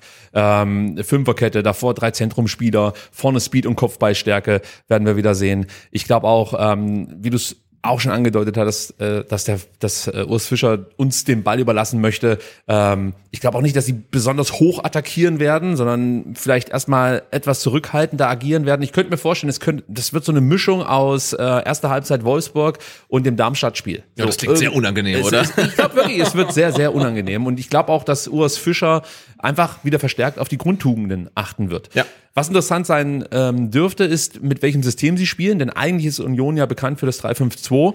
Zuletzt hat man aber immer wieder im 3-4-3 gespielt. Da bin ich mal gespannt, ob es Anpassungen geben wird. Und was man halt einfach sagen muss, auch wenn es die Ergebnisse nicht widerspiegeln, Union macht vieles richtig gut. Sie haben ein gutes Flügelspiel, sie schlagen gefährliche Flanken, insbesondere Sportsfreund Trimmel, kennen wir, können wir von Nietzing. Ähm, sie arbeiten sich Chancen, sie haben viele Ballgewinne, sie machen das Spielfeld immer noch gut breit und halten so ihren Gegner immer in Bewegung, sie stressen dich permanent, sie laufen viel. Ähm, ja, vor, vor allen Dingen absolvieren sie enorm viele intensive Läufe und das macht einen Gegner einfach mürbe. Ja, das nervt halt ungemein. Dazu kommt eine hohe Qualität bei Standards, damit einhergehend eine Stärke in Luftzweikämpfen. Also das ist einfach nicht schlecht, was sie so spielen. Das Ding ist halt, sie belohnen sich aktuell für diesen Aufwand nicht. So. Genau, weil man hat ja nicht das Gefühl, dass jetzt die Gegner nach drei Jahren endlich das Spiel von Union dekodiert haben, sondern einfach das Gefühl, die haben es nicht dekodiert, aber es es funktioniert halt irgendwie nicht mehr so oder jedenfalls nicht mehr mit dem Erfolg, den man braucht, um Spiele zu gewinnen. Also es funktioniert halt bis zum 16er. Du hast halt jetzt das Problem der Chancenverwertung. Ja. Also in den letzten Jahren war es halt so, dass sie aus, aus äh, wenig viel machten und jetzt gleicht sich langsam XG und die erzielten Tore an. Du hattest halt früher immer eine, eine Overperformance da drin. Du Genau, ich glaube halt, das Karma ist wahrscheinlich von Union Berlin zu Girassi gewandert. nur verdoppelt dann nochmal. Ja. Also das muss man sagen. Also so viele Tore wie wir äh, erzielen, das ist schon brutal. Und was man auch erwähnen sollte, äh, weil wir ja über den Fokus Defensive gesprochen haben, Union bekommt ungewöhnlich viele Gegentore. Ja. also jetzt bereits 14. Zum gleichen Zeitpunkt in der vergangenen Saison standen sie bei vier Gegentoren. Ja, also Ja. das ist natürlich signifikant. Und oft entstehen diese Tore nach einfachen Ballverlusten. Ja, also die Restverteidigung ist noch relativ fragil, würde ich sagen. Und die Dreierkette ist einfach noch anfällig, weil noch nicht eingespielt. Du hast halt einen Bonucci plö- plötzlich mit drin. Es fehlen wichtige Faktoren wie Robin Knoche, der jetzt vielleicht zurückkommt. Du hast Sammy, Sammy sage ich schon, Rani Kedira natürlich auf der Sechs, der ganz, ganz viel Stabilität mit ins Spiel Oh ja. gebracht hat, gute Pässe gespielt hat, wirklich ein ganz wichtiger Faktor war. Und ähm, das, das schlägt sich natürlich dann irgendwie zu Buche. Und das siehst du jetzt aktuell. Du kriegst zu viele Tore, schießt zu wenig und dann stehst du halt da, wo du aktuell stehst. Genau, und es kommt natürlich auch einfach ein Stück weit Pech dazu. Also wir, wie gesagt, wir kennen das ja, aber gerade das 4 zu 2 ähm, von Dortmund, Distanzschuss von äh, Ryerson, ehemaliger Unioner, ausgerechnet. Und er macht einen Distanzschuss, der ist halt wirklich nicht gefährlich und eigentlich könnte den der Keeper locker aufnehmen, aber Gosens will irgendwie noch klären, rutscht rein und das Ding baumelt Ja. halt ins Tor reinhalten. Das sind halt die, genau die Tore, die du kriegst, wenn es bei dir halt nicht läuft. Also Hast du Scheiße am Fuß. So. so. Ähm, ich glaube wirklich, wenn, wenn es uns gelingt, die Flügel besser zu verteidigen als gegen Wolfsburg, wenn wir weiterhin so effizient spielen wie zuletzt und wenn wir vor allen Dingen so mutig wie gegen Köln, wie gegen Wolfsburg spielen, ähm, auch so mutig einwechseln, ja, uns nicht zufrieden geben mit einem Unentschieden, sondern mutig bleiben, dann haben wir wirklich eine gute Chance, endlich mal in der Bundesliga Union zu schlagen. Also das sehe ich wirklich am Horizont und ich bin davon überzeugt. Ich manifestiere das jetzt einfach. so, der VfB Stuttgart wird am Samstag an der Alten Försterei zum ersten Mal in einem Bundesligaspiel gewinnen. Punkt. So. Und das sollten wir vielleicht noch ganz kurz erwähnen, weil das taktisch ganz wichtig ist. Wir müssen das Zentrum schließen und wir müssen kompakt stehen. Das ist ganz wichtig gegen Union. Und ich glaube, ähm, eine Dreierkette, um jetzt mal auf unsere Formation zu sprechen, ähm, sprechen zu kommen, äh, wie gegen Wolfsburg, könnte ein probates Mittel für uns sein. Ja, also da bin ich wirklich gespannt, äh, welche Formation sich Sebastian Hönes am Ende raussuchen wird. Ich denke, es ist kein Zufall, dass du eine Halbzeit gegen Wolfsburg mit Dreierkette spielst, anschließend dann im Testspiel auch über beide Strecken mit Dreierkette spielst. Nach den vielen Wechseln hat man auf Viererkette umgestellt ab der 60. Minute, aber ich könnte mir vorstellen, ähm, dass es da durchaus vielleicht die Tendenz gibt, eher mit einer Dreierkette zu spielen als mit einer Viererkette. Ähm, du hast jetzt schon so ein paar Sachen angedeutet. Ich habe mich festgelegt, der VfB wird gewinnen ähm, gegen Union Berlin. Was rechnest du dir in, in Berlin aus? Also ich glaube, es gibt auf jeden Fall eine Premiere. Entweder gewinnt der VfB äh, zum ersten Mal in der Bundesliga gegen Union Berlin oder wir sehen etwas äh, an der Alten Forsterei, was weder die VfB-Fans noch die Union-Fans in dieser Saison erlebt haben, ein Unentschieden. Nehme ich nicht. Ah, ja. Ich möchte gewinnen. Ich möchte auch gewinnen, aber ich möchte ähm, li lieber unentschieden spielen als verlieren. ja, das ist klar. Ganz heißer Take. Und ich habe ja letzte, äh, letzte, vorletzte Folge schon gesagt, ähm, also mir ist das Pokalspiel zu Hause gegen die Union tatsächlich wichtiger als das Bundesligaspiel in Berlin. Äh, aber ich sag auch, Der VfB verliert nicht. Da ich in Berlin bin, ist mir natürlich das Bundesligaspiel fast genauso wichtig wie das Pokalspiel. Äh, übrigens, ich, ich suche noch Karten. Also sollte jemand Karten für das DFB-Pokalspiel übrig haben, schickt mir eine Nachricht auf Twitter at Palm. wann, wann, letzt, letzt, gestern, heute, gestern war ähm, Gestern freier war Verkauf, ne? Freiverkauf. Also Ja. ich suche explizit Karten für die Cannstatter Kurve und zwar im Stehplatzbereich. Ja, ist ja ganz einfach. Ja, das ist, glaube ich, wirklich kein Problem. Ähm, was wir noch nicht erwähnt haben, nur angedeutet, Union musste äh, die letzten Wochen auf Robin Knoche und äh, Rani Kedira verzichten. Beide verletzt und beide fehlten an allen Ecken und Enden, muss man sagen. Rani Kedira steht jetzt aber vor äh, seinem Comeback nach wochenlangen Verletzungsausfall. Der hatte ja Wadenprobleme. Der bestritt jetzt am Montag die, vollen, die volle Trainingseinheit mit der Mannschaft. Robin Knoche hatte Adduktorenprobleme. Auch er konnte große Teile des Mannschaftstrainings absolvieren. Ähm, ob der jetzt schon wieder ein Startelf-Kandidat ist, wird sich zeigen, glaube ich noch nicht ganz. Und der ebenfalls angeschlagene Alex Kral trainierte auch diese Woche wieder voll mit der Mannschaft mit, steht also sehr wahrscheinlich zur Verfügung. Und das muss man einfach sagen, mit Knoche und Kedira, vorausgesetzt, vorausgesetzt sie sind bei 100 Prozent, ähm, würde Union definitiv an Stabilität gewinnen. Und das wäre ein Problem. Fraglich ist allerdings noch der Einsatz von Robin Gosens, muss man, denke ich mal, auch erwähnen. Der wurde heute Nacht beim 2-2 der deutschen Nationalmannschaft gegen Mexiko mit muskulären Problemen im Oberschenkel ausgewechselt. Und ich hätte nichts dagegen, wenn er ausfällt, denn er ist bislang eigentlich der Lichtblick, muss man sagen, bei den Ja, vier Unionern. Tore in sieben Spielen. Das ist natürlich für ihn äh, auch eine brutale Quote, fast schon äh, Girassi-esk Ja. äh, für, für einen ähm, Spielertypen wie, wie, wie Gosens. Und äh, ja, er hat ähm, im ersten Länderspiel ist er über 90 Minuten gegangen, sollte im zweiten auch über 90 Minuten gehen, ist dann halt äh, vorzeitig ausgewechselt worden. Es ist, glaube ich, eine Vorsichtsmaßnahme, aber ich glaube, man kann schon mal sagen, der wird nicht topfit äh, zurückkehren äh, nach Berlin. Und ähm, wenn er jetzt ausfällt, wäre es für Union natürlich schade und für uns nicht so schade. Ja, gehe ich mit. Kommen wir zu den Players to Watch. Junge Spieler und Union. Es ist kompliziert, würde ich mal sagen. Aber es gibt ihn, Sebastian, diesen einen Gibt's jungen einen? Spieler, ja, den wir jetzt hier in den Fokus rücken können, nämlich David Fofana. Der wurde ausgeliehen vom Chelsea FC, 20 Jahre alt, Stürmer, der auch über die Flügel kommen kann, dribbelstark, schnell. Ähm, spielte eine richtig gute Vorbereitung, schaffte es so auch in die Startelf, äh, hat noch so leichte äh, ja, Schwächen, ich sag mal so Konzentrationsschwierigkeiten, das Passspiel muss noch präziser werden.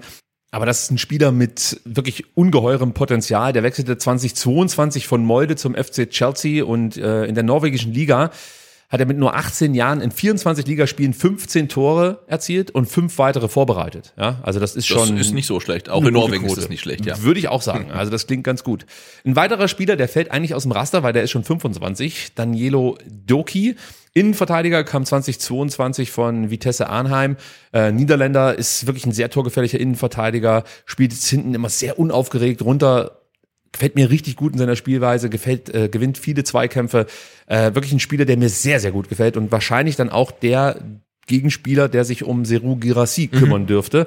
Ähm, also wenn ihr Doki noch nicht auf dem Zettel hattet, ich gehe aber davon aus, dass die meisten den Namen schon mal gehört haben, dann äh, achtet mal auf ihn. Also das ist wirklich ein herausragender Spieler. Und dann habe ich noch ähm, Aisa Laiduni mit reingenommen, zentraler Mittelfeldspieler, klassischer Box-to-Box-Spieler. Auch er ist schon älter als äh, es eigentlich unser Raster erlaubt, nämlich 26 Jahre. Der wechselte im Winter von Ferencvaros Budapest an die Spree. Ist ein Spieler, der mit hoher Intensität spielt und ein hohes Spielverständnis hat. Und warum erwähne ich ihn? Ich glaube, dass er sich um Angelo Stiller kümmern könnte. Vorausgesetzt, er darf überhaupt spielen, denn auch äh, Laidumi hat sich mit ähm, ja, Instagram Stories äh, in die Nesseln gesetzt. Äh, Instagram Stories, die auf den aktuellen Konflikt äh, der Hamas und Israel abzielen. Äh, brauchen wir, glaube ich, jetzt nicht groß drauf eingehen. Diese Thematik versuchen wir hier so ein bisschen auszublenden. Ähm, aber äh, es könnte sein, dass es da vielleicht noch eine Konsequenz gibt für ihn. Müssen wir mal gucken. Gut, dann lass uns doch mal auf unsere Spieler schauen. Nach dem Testspiel gegen Wien Wiesbaden sagt Sebastian Höhnes folgendes. Wir haben in der Offensive eine Konkurrenzsituation, die mir einerseits Kopfzerbrechen bereitet bei der Wahl der ersten Elf. Andererseits macht mich das glücklich, weil die Spieler in Form scheinen. Ja. Haben wir ja schon angesprochen. Ne? Also Luxus, äh, wirklich ein komplettes Luxusproblem. Du hast eine erste Elf, erste zwölf, erste 13, die sechs von sieben Spielen gewonnen hat und dahinter halt Spieler, von denen du eigentlich möchtest, dass sie auch in der Startelf stehen. Es ist herausragend, muss man Ja. sagen. Und äh, natürlich hängt das auch damit zusammen, dass unser Lazarett äh, sich immer mehr ausdünnt. Du hast jetzt eigentlich nur noch Joscha Wagnermann, der sollte eigentlich schon viel weiter sein. Leider Gottes äh, trat nach der Wiedereingliederung ins Mannschaftstraining äh, ja ein paar muskuläre Probleme auf. Deswegen muss Josh jetzt sich noch mal ein bisschen gedulden. Dauert wahrscheinlich noch mal eine Weile, bis er dann wieder zur Option wird. Ist natürlich super bitter, ja, nach so einer langen Ausfallzeit wieder raus zu sein und ähm, jetzt nochmal neu angreifen zu müssen. Es ist jetzt keine strukturelle Verletzung, muss man sagen. Das heißt, das wird man jetzt wahrscheinlich weiß ich nicht, in zwei, drei Wochen wieder hinbekommen, aber es ist natürlich für ihn mega bitter, wenn du überlegst, wie lange der jetzt schon ausfällt. Ja, ja, absolut. Ja, nach einer richtig guten Rückrunde, ähm, wo er sich eigentlich komplett in den Fokus gespielt hat. Und Und bis, ganz, bis die Nationalelf gespielt hat. ja, und vor allen Dingen ganz entscheidend auch in der Relegation für uns war. Das, ist- das war halt echt ein wichtiger klar. Spieler, ja. Also und super schade, dass er jetzt nicht ähm, zur Verfügung steht. Wir können von Glück sagen, dass wir einen Pascal Stenzel in Den Topform besten. Stenzel aller Der Zeiten, ja. Beste Stenzel aller Zeiten. Er definiert den Rechtsverteidiger neu. Und, äh, und ich freue mich für ihn, muss ich an der Stelle sagen. Und dann fehlt natürlich Nico Nate äh, mit seiner Knorpelverletzung. Äh, den wollen wir immer wieder erwähnen hier, weil wir natürlich weiterhin an Nikos Rückkehr glauben und hoffen, dass sie bald dann auch hier ähm, stattfinden wird und er wieder zumindest mit dem Lauftraining beginnen kann. Aber das ist alles noch in ferner Zukunft. Aber alle anderen, das wollte ich eigentlich sagen, sind fit, ja, stehen zur Verfügung. Die Nationalspieler, soweit wir es wissen, kommen ohne Verletzungen zurück. Der ein oder andere etwas später, erst morgen. Ähm, aber trotzdem, Sebastian Hoeneß kann aus dem Vollen schöpfen und wir dementsprechend auch. Ja. Und dann sind wir beim Stadtelf-Tipp. Genau, nicht nur personell, sondern halt auch taktisch. Du hast angesprochen, Dreierkette oder Viererkette. Äh, Das ist, glaube ich, die erste Frage, die wir uns selber beantworten müssen. Super schwierig, super schwierig. Also es gibt für mich so zwei äh, äh, Herangehensweisen. Ich, ich, ich hau das jetzt einfach mal raus, Sebastian, und du kannst ja dann ergänzen, wenn du, wenn du äh, Spieler nicht in der Stadt F siehst. Also für mich ist die eine Option, dass du wirklich wieder mit der Viererkette Ito, Anton, Rouault, Stenzel spielst, ja, weil die haben es gut gemacht. Sagadu hat es auch ordentlich gemacht, muss man sagen, hat, hat sich wenig zu Schulden kommen lassen, aber ich habe das Gefühl, ähm, dass Rouault jetzt nicht äh, einfach nur so mal gegen Wolfsburg wieder ran durfte, weil er gegen Köln besonders gut war, sondern ich könnte mir schon vorstellen, dass Sebastian Hoeneß die Qualitäten von einem Rouault vielleicht dann so also ihn ein Stück weit vorzieht vor, vor dann Axel Sagadou, der ja, das muss man einfach so sagen, immer mal wieder einen kleinen Wack da drin hat. Ja. Jetzt in den Ligaspielen ist mir nichts groß aufgefallen, aber Rouault macht das so abgezockt. Ich sehe eigentlich gar keinen Grund, ihn rauszunehmen. Davor Stiller Karasor sind eigentlich gesetzt. Dann würde ich über rechts mit Silas spielen, über links mit Chris Führig, zentral Mio und Girassi davor. Ja, du könntest jetzt natürlich darüber nachdenken, ob du einen Silas rausnimmst, einen Undaf reinbringst, da sprechen wir gleich noch drüber. und die andere Variante, die ich sehe, ist halt die Dreierkette mit Ito, Ito, Sagadu und Anton. Und ähm, dann über links mit Mittelstädt, über rechts mit Massimo, zentral Stiller Karasor, davor dann ähm, links Chris Führig, rechts etwas eingerückt Enzo Mio und ganz vorne Seru Girassi. Das sind so meine zwei Optionen, die ich habe. Jetzt können wir über Undaf sprechen, wir können auch noch über andere Spieler sprechen, die du vielleicht siehst, die ich jetzt vergessen habe. Wie sieht's denn bei dir aus? Ja, also ich glaube, äh, deine, deine erste Variante wäre ja so die konservative Herangehensweise und die zweite ja schon so ein bisschen, bisschen wild, weil man quasi Mittelstädt und Massimo neu reinwirft äh, und dann halt zum ersten Mal mit Dreierkette ins Spiel auch startet. Ja, würdest du denn, würdest du denn, wenn du mit einer Dreierkette spielst, lieber über rechts mit einem Stenzel spielen als, als Wingback? Nö. Oder dann Nee, mit nee, also ich glaube, genau, oder? ich glaube, die taktische Umstellung auf eine Dreierkette hat dann auch weiter vorne Konsequenzen, nämlich dass du Mittelstädt und, und Massimo bringen würdest. Sehe seh ich auch so. Also das wäre für mich, das wäre für mich eine Option, allerdings so richtig wohl fühle ich mich damit nicht, muss ich auch sagen. Also am liebsten wäre es mir tatsächlich, du spielst hinten wirklich wieder mit Ito, mit Anton, mit entweder Rouault oder Sagadu und mit Stenzel. Das wäre mir, glaube ich, am liebsten, weil Ja. das hat eigentlich so über die Saison bislang ganz gut funktioniert. Ich glaube, dann können wir uns auf die, auf die Viererkette einigen zu Ja. Beginn. Und wenn es dann 0-0 steht in der 60. wird umgestellt Stellen auf wieder um. Ja. Ja, und spielt Sagadu oder Rouault? Äh, ich sag Sagadu. Okay, okay, okay. Ähm, dann gebe ich dir den Sagadu. Ja. Äh, und dann gucken wir mal weiter. Mittelfeld ist ja eigentlich klar, oder? Da werden wir nichts ist, ändern. ist klar. Ja. Und auch Mio ist klar, Chris Führig ist klar. Silas ist eigentlich auch klar aus meiner Sicht. Also kein Undaf. Nee, sehe ich noch nicht. Den wollte ich mir jetzt hier erschleichen. Ja. Ich, ich, ich hätte jetzt Undaf und Girassi reingeworfen. Also entweder du gibst mir den Rouault und kriegst dafür den Silas. Dann gebe ich, dann gebe ich dir unter für Silas, weil ähm, den würde ich ja auch gerne mal von Anfang an sehen. Oh, cool. Ja, dann, dann haben wir das geschafft. Also, wir spielen, ich fasse das mal kurz zusammen mit Alexander Nübel, den wir gar nicht erwähnt haben, aber Ja, ich denke mal, den, den meisten dürfte klar sein, dass Alexander Nübel von Beginn an spielt äh, im Tor. Dann haben wir ähm, Ito auf links, äh, wir haben Sagadu und Anton als Innenverteidiger, Pascal Stenzel über rechts, Atakan Karaso, Angelo Stiller spielen als Doppelsechs, Enzo Mio davor, Chris Führig über links, Seru Girassi dann äh, zentral und leicht nach rechts hinten versetzt, kommt dann Dennis Undaff zum ersten Mal von Beginn an aufs Feld und Genau. wird den VfB Stuttgart zum Sieg schießen. Auf jeden Fall, weil er ja nicht nur dann rechts spielt, sondern auch links und in der Mitte und Der ist überall. vor Gerassi, hinter Gerassi, das wird super. Ja, und du hast natürlich, das muss man sich mal vorstellen, du hast dann echt noch die Möglichkeit, in Leveling einzuwechseln, in Silas einzuwechseln, in Mittelstädt einzuwechseln.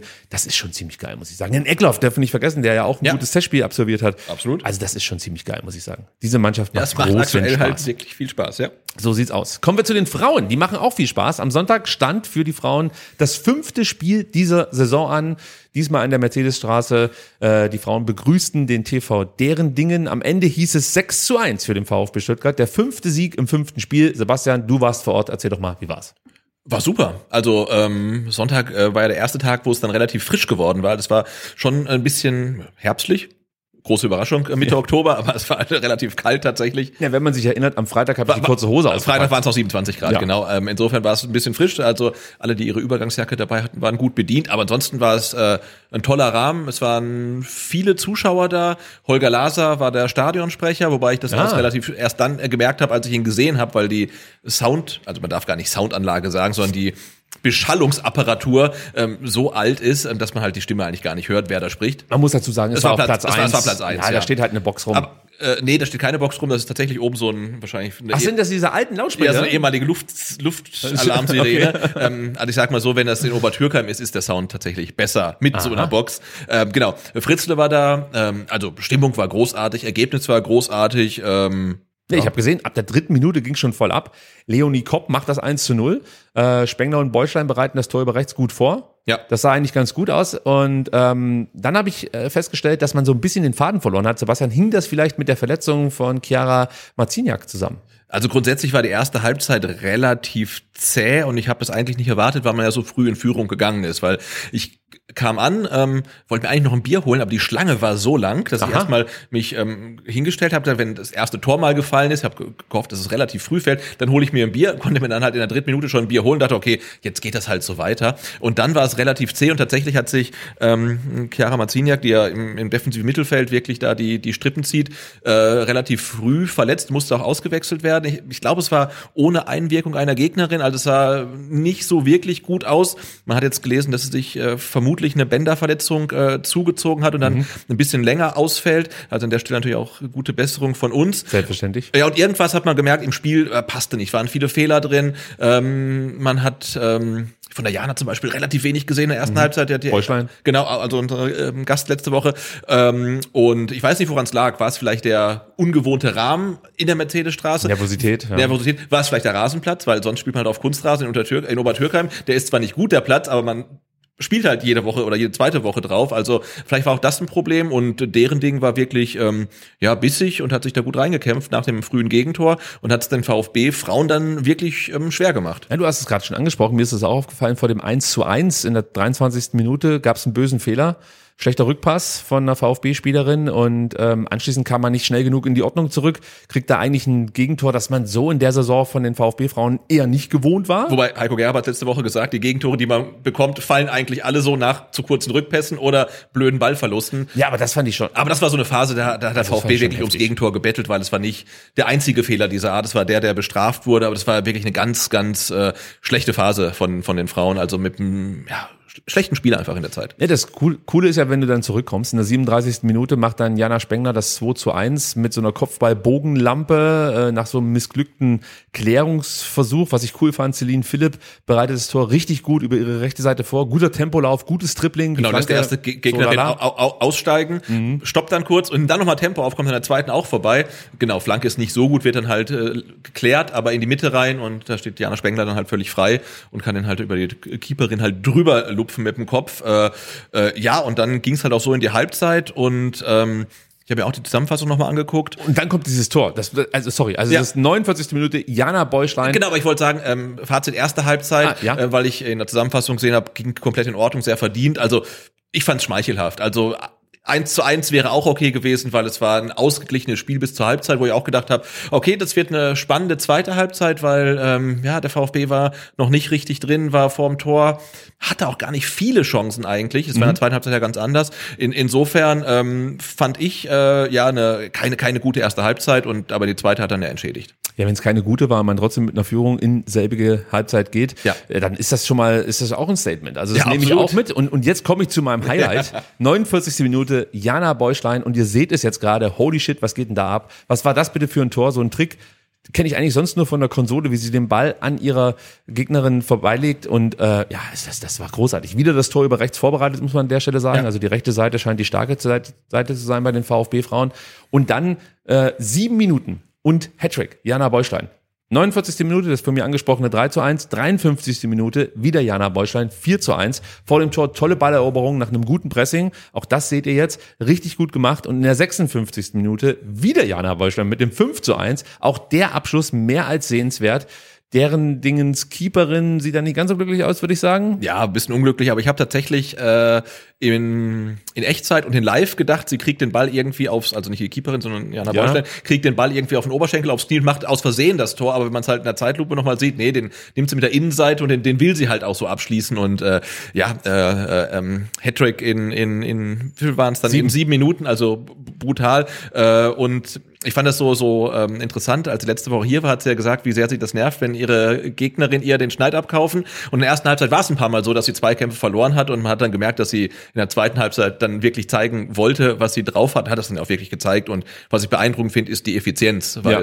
es gab dann hinten raus noch viele, viele Chancen für den VfB, die nicht zum Tor geführt haben. Und wenn sie den Ball halt dann bekommt in Tornähe, dann kannst du davon ausgehen, dass das Ding Das halt drin ist. Und das ist äh, natürlich äh, schon äh, ein Gamechanger. Was ich nicht unerwähnt lassen möchte, ist, äh, wie das Tor herausgespielt wurde. Es war richtig gut gemacht mit einer schönen Verlagerung. Diesmal dann über links, Castor mit der Vorbereitung. Es war einfach ein toller herausgespielter Treffer. Genau, und ich glaube, die Verlagerung kam ja auch von äh, Laureta Temay, die ja hinten drin spielt, zentral, die einen unfassbar guten rechten Fuß hat und äh, das Spiel vom VfB halt komplett geändert hat durch ihre langen Bälle hinten raus, die sehr präzise sind, die halt sehr lang geschlagen sind. Also das kann sie super. Sie hatte dann in der zweiten Halbzeit auch noch eine Chance durch einen Freistoß, der gut geschossen war, wird dann gehalten, aber dann in der 87. gab es noch mal eine Szene, da wird sie dann, ist sie mit nach vorne gekommen, wird links im. Strafraum ähm, angespielt, zieht den Ball, glaube ich, mit der Sohle nach hinten durch, dreht sich, schließt mit rechts ab und ein Traumtor. Also richtig, herausragend. richtig. Auch das seht ihr jetzt gerade. Also wenn ihr auf Spotify oder Apple Podcast dabei seid, ganz kurz Pause machen, rüber switchen auf YouTube. Dieses Tor müsst ihr gesehen Ja, haben. großartig. Also äh, die Frauen haben abgeliefert, muss man sagen, an der Stelle. Und ich würde vorschlagen, wir hören uns mal ganz kurz an, was ähm, Jana Bäuschlein und der Trainer Heiko Gerber zu dieser Partie zu sagen haben. Ja.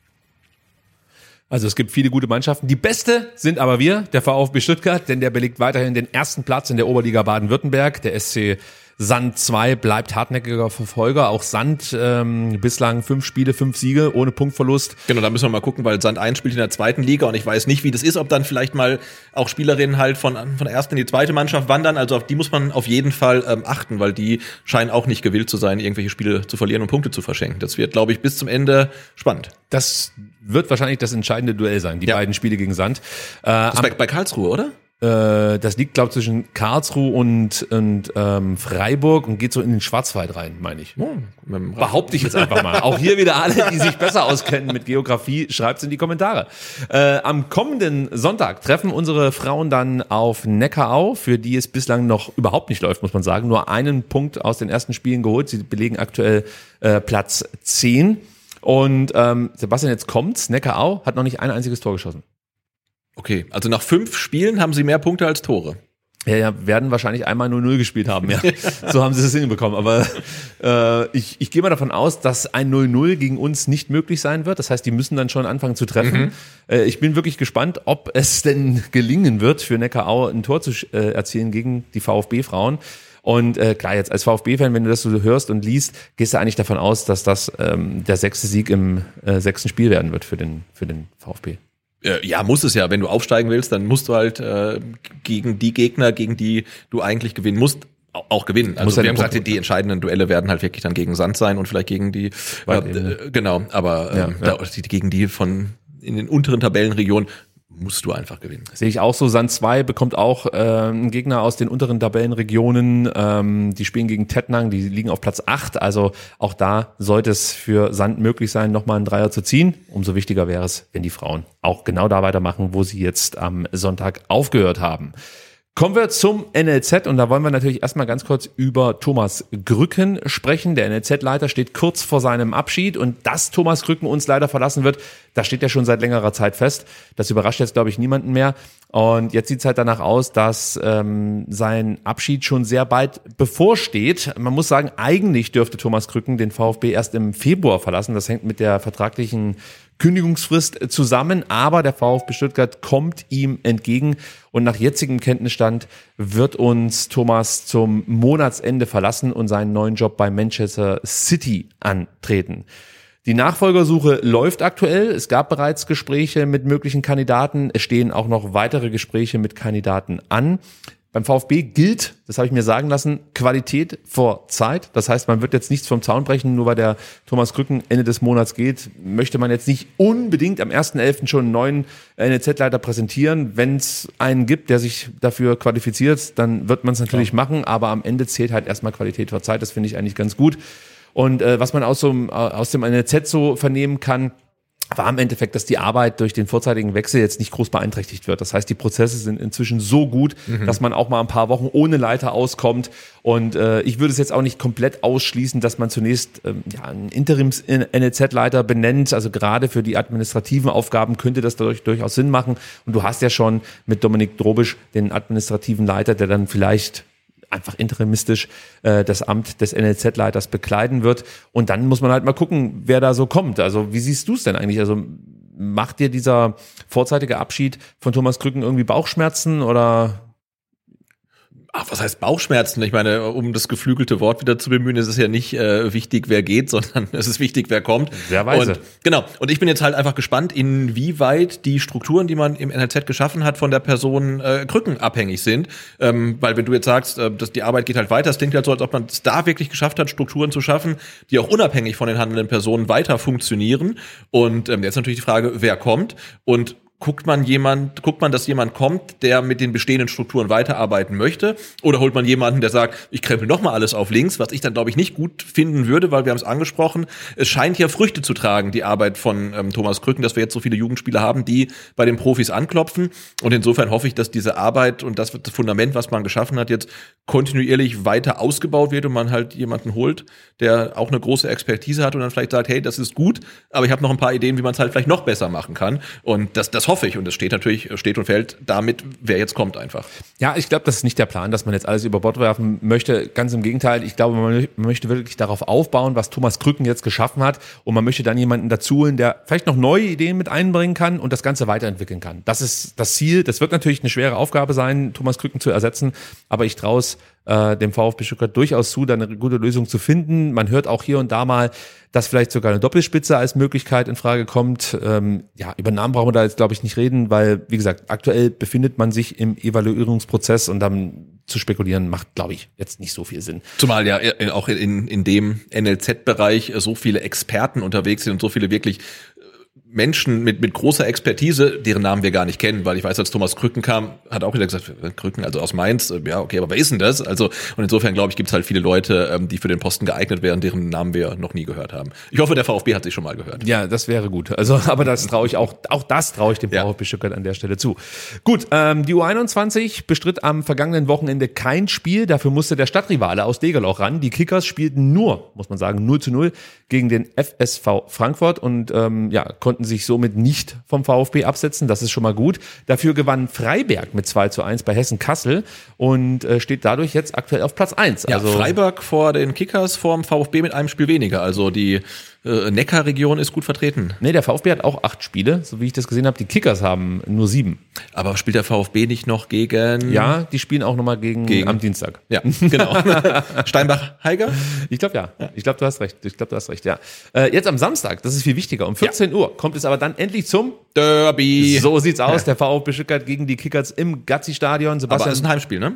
Genau. Also offiziell. Bist du dabei? Ja, klar. Sehr gut. Sebastian wird dann exklusiv für uns berichten, Ja. was sich dazu so zugetragen hat. Mein, mein Problem ist halt, das Spiel wird um 14 Uhr angepfiffen. Das heißt, es ist dann vorbei 15.45 Naja, das ist optimistisch. Ja, ja, eher 16 Es wird- Uhr, eher dann 16 Uhr, raus ja. und dann muss ich halt schnell irgendwas finden, wo ich die zweite Halbzeit vom VfB 1 gegen Union Berlin gucken kann. Pro-Tipp, Handy. Sky ja, Go. aber das ist halt irgendwie, ja. Ey, Fanradio.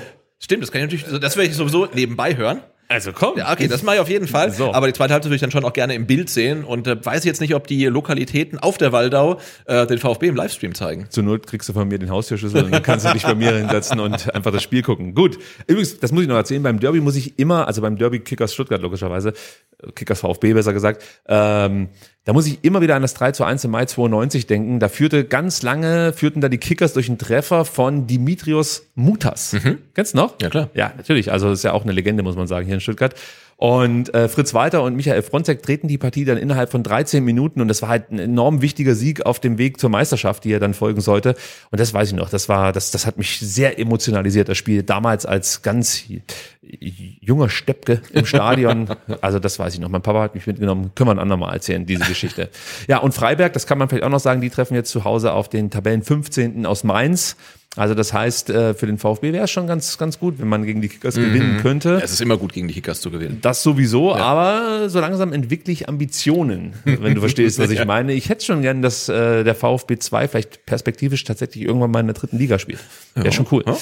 Auch die U19, muss man sagen, hatte am Wochenende spielfrei. Für die Jungs von Nico Willig steht am Samstag das Topspiel gegen Eintracht Frankfurt an. Die Eintracht liegt derzeit auf Platz zwei, der VfB mit einem Punkt Rückstand auf Platz vier. Das, dann, das Ganze findet dann zu Hause auf Platz 1 statt. Anpfiff ist 14 Uhr, also für alle, die nicht auf die Waldau hoch wollen, Und nicht nach Berlin gefahren sind. die könnten dann immer noch auf Platz 1 gehen und die U19 beim Siegen zuschauen. Tabellenführer Mainz trifft auf den FC Bayern München und der dritt, drittplatzierte Hoffenheim spielt gegen den FC Ingolstadt. Dann haben wir noch Vertragsverlängerungen, die wir ganz kurz thematisieren wollen. Zwei wichtige Verlängerungen, wenn du mich fragst. Die wurden in den letzten Tagen finalisiert. Zum einen wird Benny Bojakci weiterhin für den VfB auflaufen. Seit 2016 ist er inzwischen hier bei uns und hat sich wirklich richtig gut entwickelt. War ein ganz wichtiger Spieler für Markus Fiedler bei der U17 Vizemeisterschaft 2022. Inzwischen ist er fester Bestandteil der U19. In dieser Spielzeit stand er bislang in jeder der sieben Partien auf dem Platz und auch in der Startelf. Und ähm, ja, als Bestätigung für seine gute Entwicklung ähm, bestritt er im vergangenen November seine ersten beiden Länderspiele für die U18 des DFB. Fünf Tore hat er übrigens in der Saison auch schon Ja, erzielt. auch nicht so schlecht in sieben Spielen. Würde ich mal sagen, kann man mal machen. Und nach dieser Saison wird sein Weg beim VfB nun also weitergehen. Über die U21 soll Bojakci dann Schritt für Schritt an den Profifußball herangeführt werden. Ja, und somit äh, vergrößert er die Riege an NLZ-Spielern in der U21 des VfB Stuttgart in der zweiten Mannschaft. Also das haben wir ja vorhin schon gelobt, ähm, dass wir da mittlerweile wirklich viele NLZ-Spieler im Kader und auch in der Stadtelf haben und äh, Benny ist da mit Sicherheit auch ein aussichtsreicher Kandidat. Der andere, der seinen Vertrag verlängert hat, ist Sammy Kara, der sich zuletzt leider Gottes schwer verletzt hat, jetzt aber mit der Vertragsverlängerung das Zeichen des VfB bekommt, dass man weiter voll auf ihn setzen wird. Und das ist wirklich eine bittere Geschichte. Sammy verpasste eigentlich schon die komplette zurückliegende Saison aufgrund von hartnäckigen Adduktorenproblemen. Ähm, und dann kämpfte er sich wieder zurück, war eigentlich dran, zog sich dann Mitte August im U19-Training einen Kreuzbandriss zu, wird also ganz, ganz lange ausfallen. Und ich finde das wirklich richtig und auch wichtig, dass der VfB hier ein Zeichen setzt und Semikara ähm, auf äh, seinem schweren Weg zurück zur alten Stärke, muss Ja. man ja sagen, unterstützt und somit natürlich auch ein bisschen Druck rausnimmt für den Jungen, weil ach, das stelle ich mir schon brutal schwer vor, wenn du schon eine komplette Saison ausfällt, dann äh, fällst, dann läuft dein Vertrag aus und du willst eigentlich performen, willst Leistung zeigen und kannst es nicht, weil Ja. dein Körper nicht mitspielt. Und man darf nicht vergessen, es ist ein guter Linksverteidiger, die sind rar gesät und ähm, ja, also ich finde es echt gut, dass der VfB Stuttgart hier äh, Sammy einfach weiter unterstützt und wir wünschen an der Stelle natürlich auch nochmal gute Besserung an dieser Stelle. Gut, Sebastian. Ich würde sagen, wir kommen jetzt zu den Fragen. Ja, also jetzt mit dem offiziellen Teil quasi durch. Ja, wir sind mit dem offiziellen Teil durch, trotzdem anderthalb Stunden hier mal runtergerockt. Aber wir haben es euch versprochen, wir haben dazu aufgefordert, uns Fragen zu schicken. Deswegen gibt's jetzt sozusagen hier die Nachspielzeit. Und ich würde sagen, Sebastian, weil du äh, die schönste Vorlesestimme der Welt hast, ich könnte jetzt noch eine schöne Musik unterlegen, dass du weiß nicht, so einen Mut kommst und vielleicht noch sinnlicher vorliest als sonst. Aber das unterlasse ich an der Stelle. Wir versuchen jetzt einfach noch ein paar Fragen von euch abzuarbeiten und Sebastian, du legst einfach mal los. Genau, ähm, denn äh, Moritz Boinker fragt, welcher Spieler, der eher unauffällig spielt, ist am wichtigsten für die aktuelle Performance? Naja, da fällt mir sofort natürlich Angelo Stiller ein.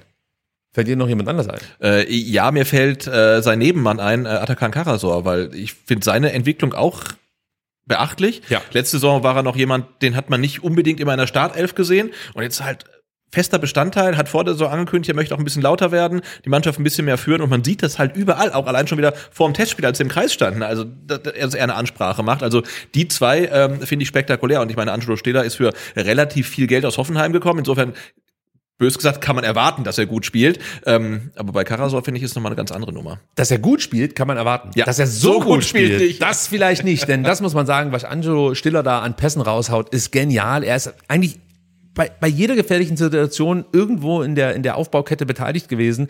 Äh, Es ist einfach die Übersicht, die er hat, die Ruhe, die er hat. Ähm, auch die, die Pressing-Resistenz, die er mitbringt, das beeindruckt mich, mich wahnsinnig. Und dann, wie gesagt, diese ganz simplen Pässe, die er immer wieder spielt, Ja. in die richtigen Räume, wie er immer wieder einen Chris Führig damit euch einsetzt, wie er einen Seru Girassi einsetzt, wie er äh, auf der anderen Seite, ob es jetzt ein Jamie Leveling oder ein Pascal Stenzel ist, oder ein Silas, der natürlich dann auch äh, in Frage kommt. Das ist einfach höchste Qualität, wenn du mich fragst, die du da momentan siehst. Der hat nochmal einen richtigen Sprung gemacht im Vergleich zu seiner Hoffenheim-Zeit. Hier sieht man auch wieder, was ein guter Trainer ausmacht. Und der Sebastian Hoeneß in Hoffenheim hat er einige Spiele gemacht. Dann kam André Breitenreiter. Wir lassen diese Pause einfach so stehen.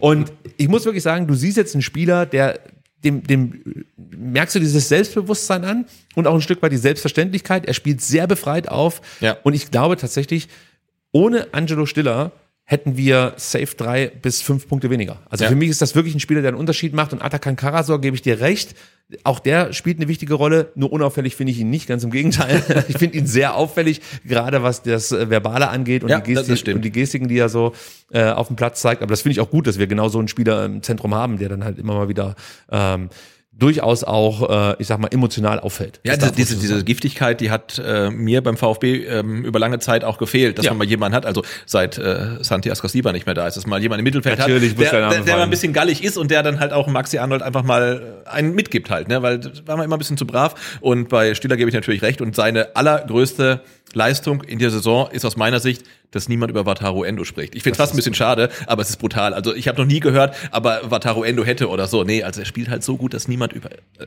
Wahnsinn. Aktuell macht er ihn vergessen. Das ist eine Riesenleistung, absolut. Also nicht vergessen, dass wir äh, wir werden ihn nie aus, vergessen. Nein, aus unserem Gedächtnis streichen, aber es ist nicht so, dass wir einen deutlichen Quali Qualitätsabfall haben, den wir ja eigentlich ein Stück weit erwartet haben, Absolut, nachdem ja. Endo weggegangen ist.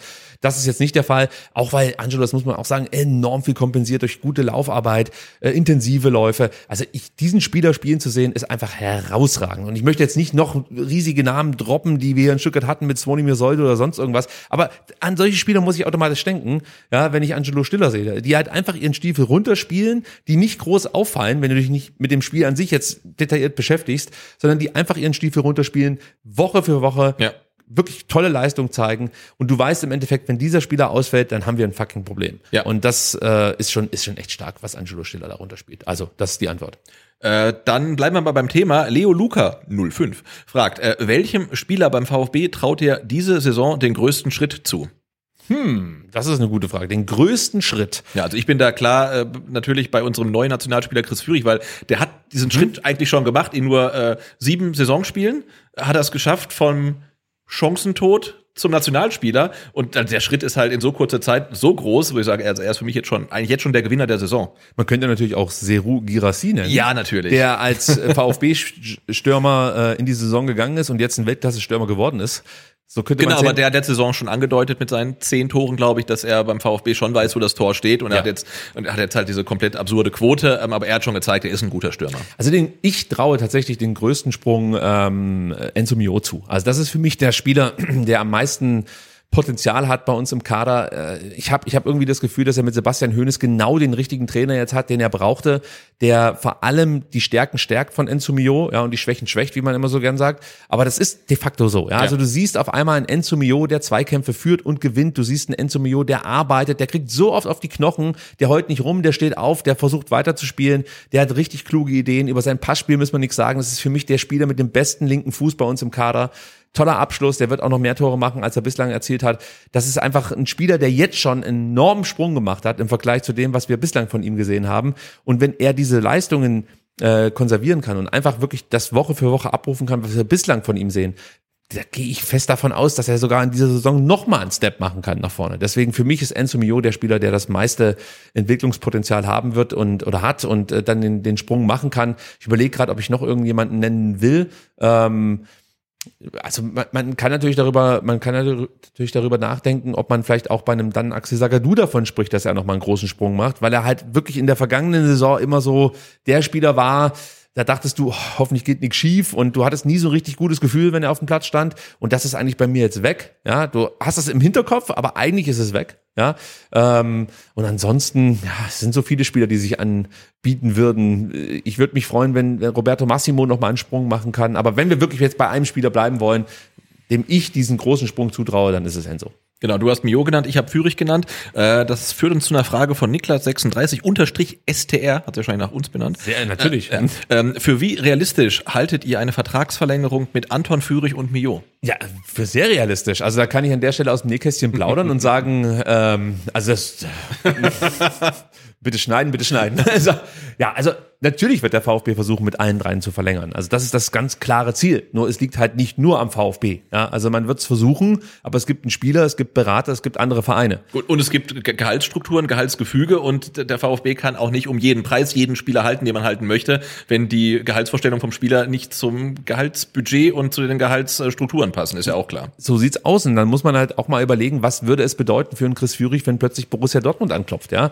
Also, genau, wir haben es gesagt. Also er kommt in eine ganz neue Position. Jetzt werden Leute auf ihn aufmerksam, Vereine auf ihn aufmerksam. Und klar, wenn halt irgendwie ein, sagst, Dortmund sagt, hey, willst du der Nachfolger von Marco Reus werden? Hm, schwierig. Also, äh, also für den VfB dann. Was ne? will der VfB bieten in dem Moment? Also rein sportlich wird Dortmund immer über den VfB stehen. Sorry, dass ich das so sagen muss, aber da sehe ich jetzt momentan keine Möglichkeit. Fast immer, ja.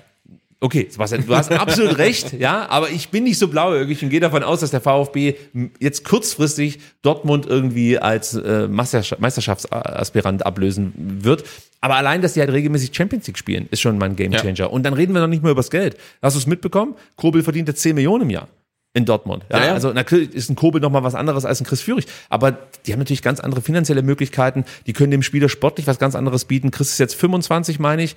Das heißt, wenn er jetzt mal eincashen will, dann sollte er es jetzt machen. Und beim VfB wird er halt innerhalb der Gehaltsstrukturen gut verdienen. Aber in Dortmund kannst du da wahrscheinlich mit einem höheren Salär rechnen. Ist einfach so. Ja, und vor allem hat sich jetzt ja wirklich in Fokus gespielt und wer weiß, wer seine, wie viel waren es, zehn Minuten in, in Hartford gesehen hat und hat gesagt, ja. oh, geiler Kicker, hol ich, weil er hat auch Angebote aus, aus Saudi-Arabien auf dem Tisch. Absolut. Man weiß es ja nicht halt. Ne? Also. Und bei, bei Enzo Mio, das ist ein hoch, an, äh, hochveranlagter Spieler, wir haben gerade über ihn gesprochen, da wird es jetzt nicht nur Interessen, Interessenten aus der Bundesliga geben, ja, da werden auch schon die englischen Clubs hinschauen, keine ja. Frage. Und äh, das ist halt einfach wirklich eine schwierige Position für den VfB Stuttgart, aktuell mit diesen Spielern, ich sag mal, relativ äh, einfach zu verlängern, sondern die checken den Markt ganz klar. Ja. Und ich frage mich wirklich, was soll der VfB tun, außer zu sagen, pass auf, du kriegst bei uns ein bisschen mehr Geld als bislang. Ja, also die haben, also gerade ein Chris Führig und ein Enzo Mio haben jetzt wahrscheinlich nicht die teuersten Verträge aktuell. Das heißt, die können da natürlich noch ein bisschen nachbessern. Aber was dann? Also welche sportlichen Perspektiven kannst du eröffnen? Jetzt läuft's gut, klar. Eben, das ist, ist ein guter Zeitpunkt, ja. vielleicht mit den Spielern zu sprechen. Absolut. Aber eins ist auch klar, wenn ein englischer Club kommt und Enzo Mio verpflichten will, wird es für den VfB schwer. Was man natürlich sagen muss, wenn es dem VfB gelänge, mit einem Enzo zu verlängern und dann kommt von mir das auch im Sommer irgendein Englisch, englischer Club, hast du natürlich eine andere Verhandlungsposition, was die Ablöse angeht. Ja. Äh, wenn du irgendwie einen Vertrag hast bis 2028 oder so, ich spinne das mal komplett rum, ähm, als wenn dein Vertrag halt 2025 ausläuft. Ja. Das macht es natürlich schwierig. Bei Weidemar Anton muss man ganz klar sagen, ich glaube, der gehört schon zu den Gutverdienern hier beim VfB Stuttgart. Das heißt, äh, rein finanziell wird man sich da auch eher im überschaubaren Rahmen ähm, aufhalten. Das Ding ist halt, ich glaube, Weidemar Anton fühlt sich hier richtig wohl. Ja. So. Und du merkst ja, wie er jetzt wirklich der Leader ist in der Abwehr. Der führt die Mannschaft nicht nur als Spielführer, sondern auch verbal. Mit Leistung geht er voran. Ich glaube, der fühlt sich ja einfach wohl beim VfB Stuttgart und ich, ich sehe da äh, für den VfB schon gute Chancen, ihn zu halten. Deswegen und, und ich glaube, das ist halt tatsächlich das Asset, was der VfB so ein Stück weit spielen muss, zu sagen, hey, wir, bauen hier gerade was auf, du bist fester Bestandteil, du bist Spielführer, hinter dir steht eine, eine unfassbare Kurve, ähm, wir haben hier was aufgebaut und da muss der Spieler halt sagen, dass ihm das wichtig ist oder ob ihm halt Kohle wichtiger ist. Und ich glaube halt bei Spielern, denen Kohle wichtiger ist als alles drumherum, die wird der VfB eh auf Dauer nicht halten können, wenn sie gut sind.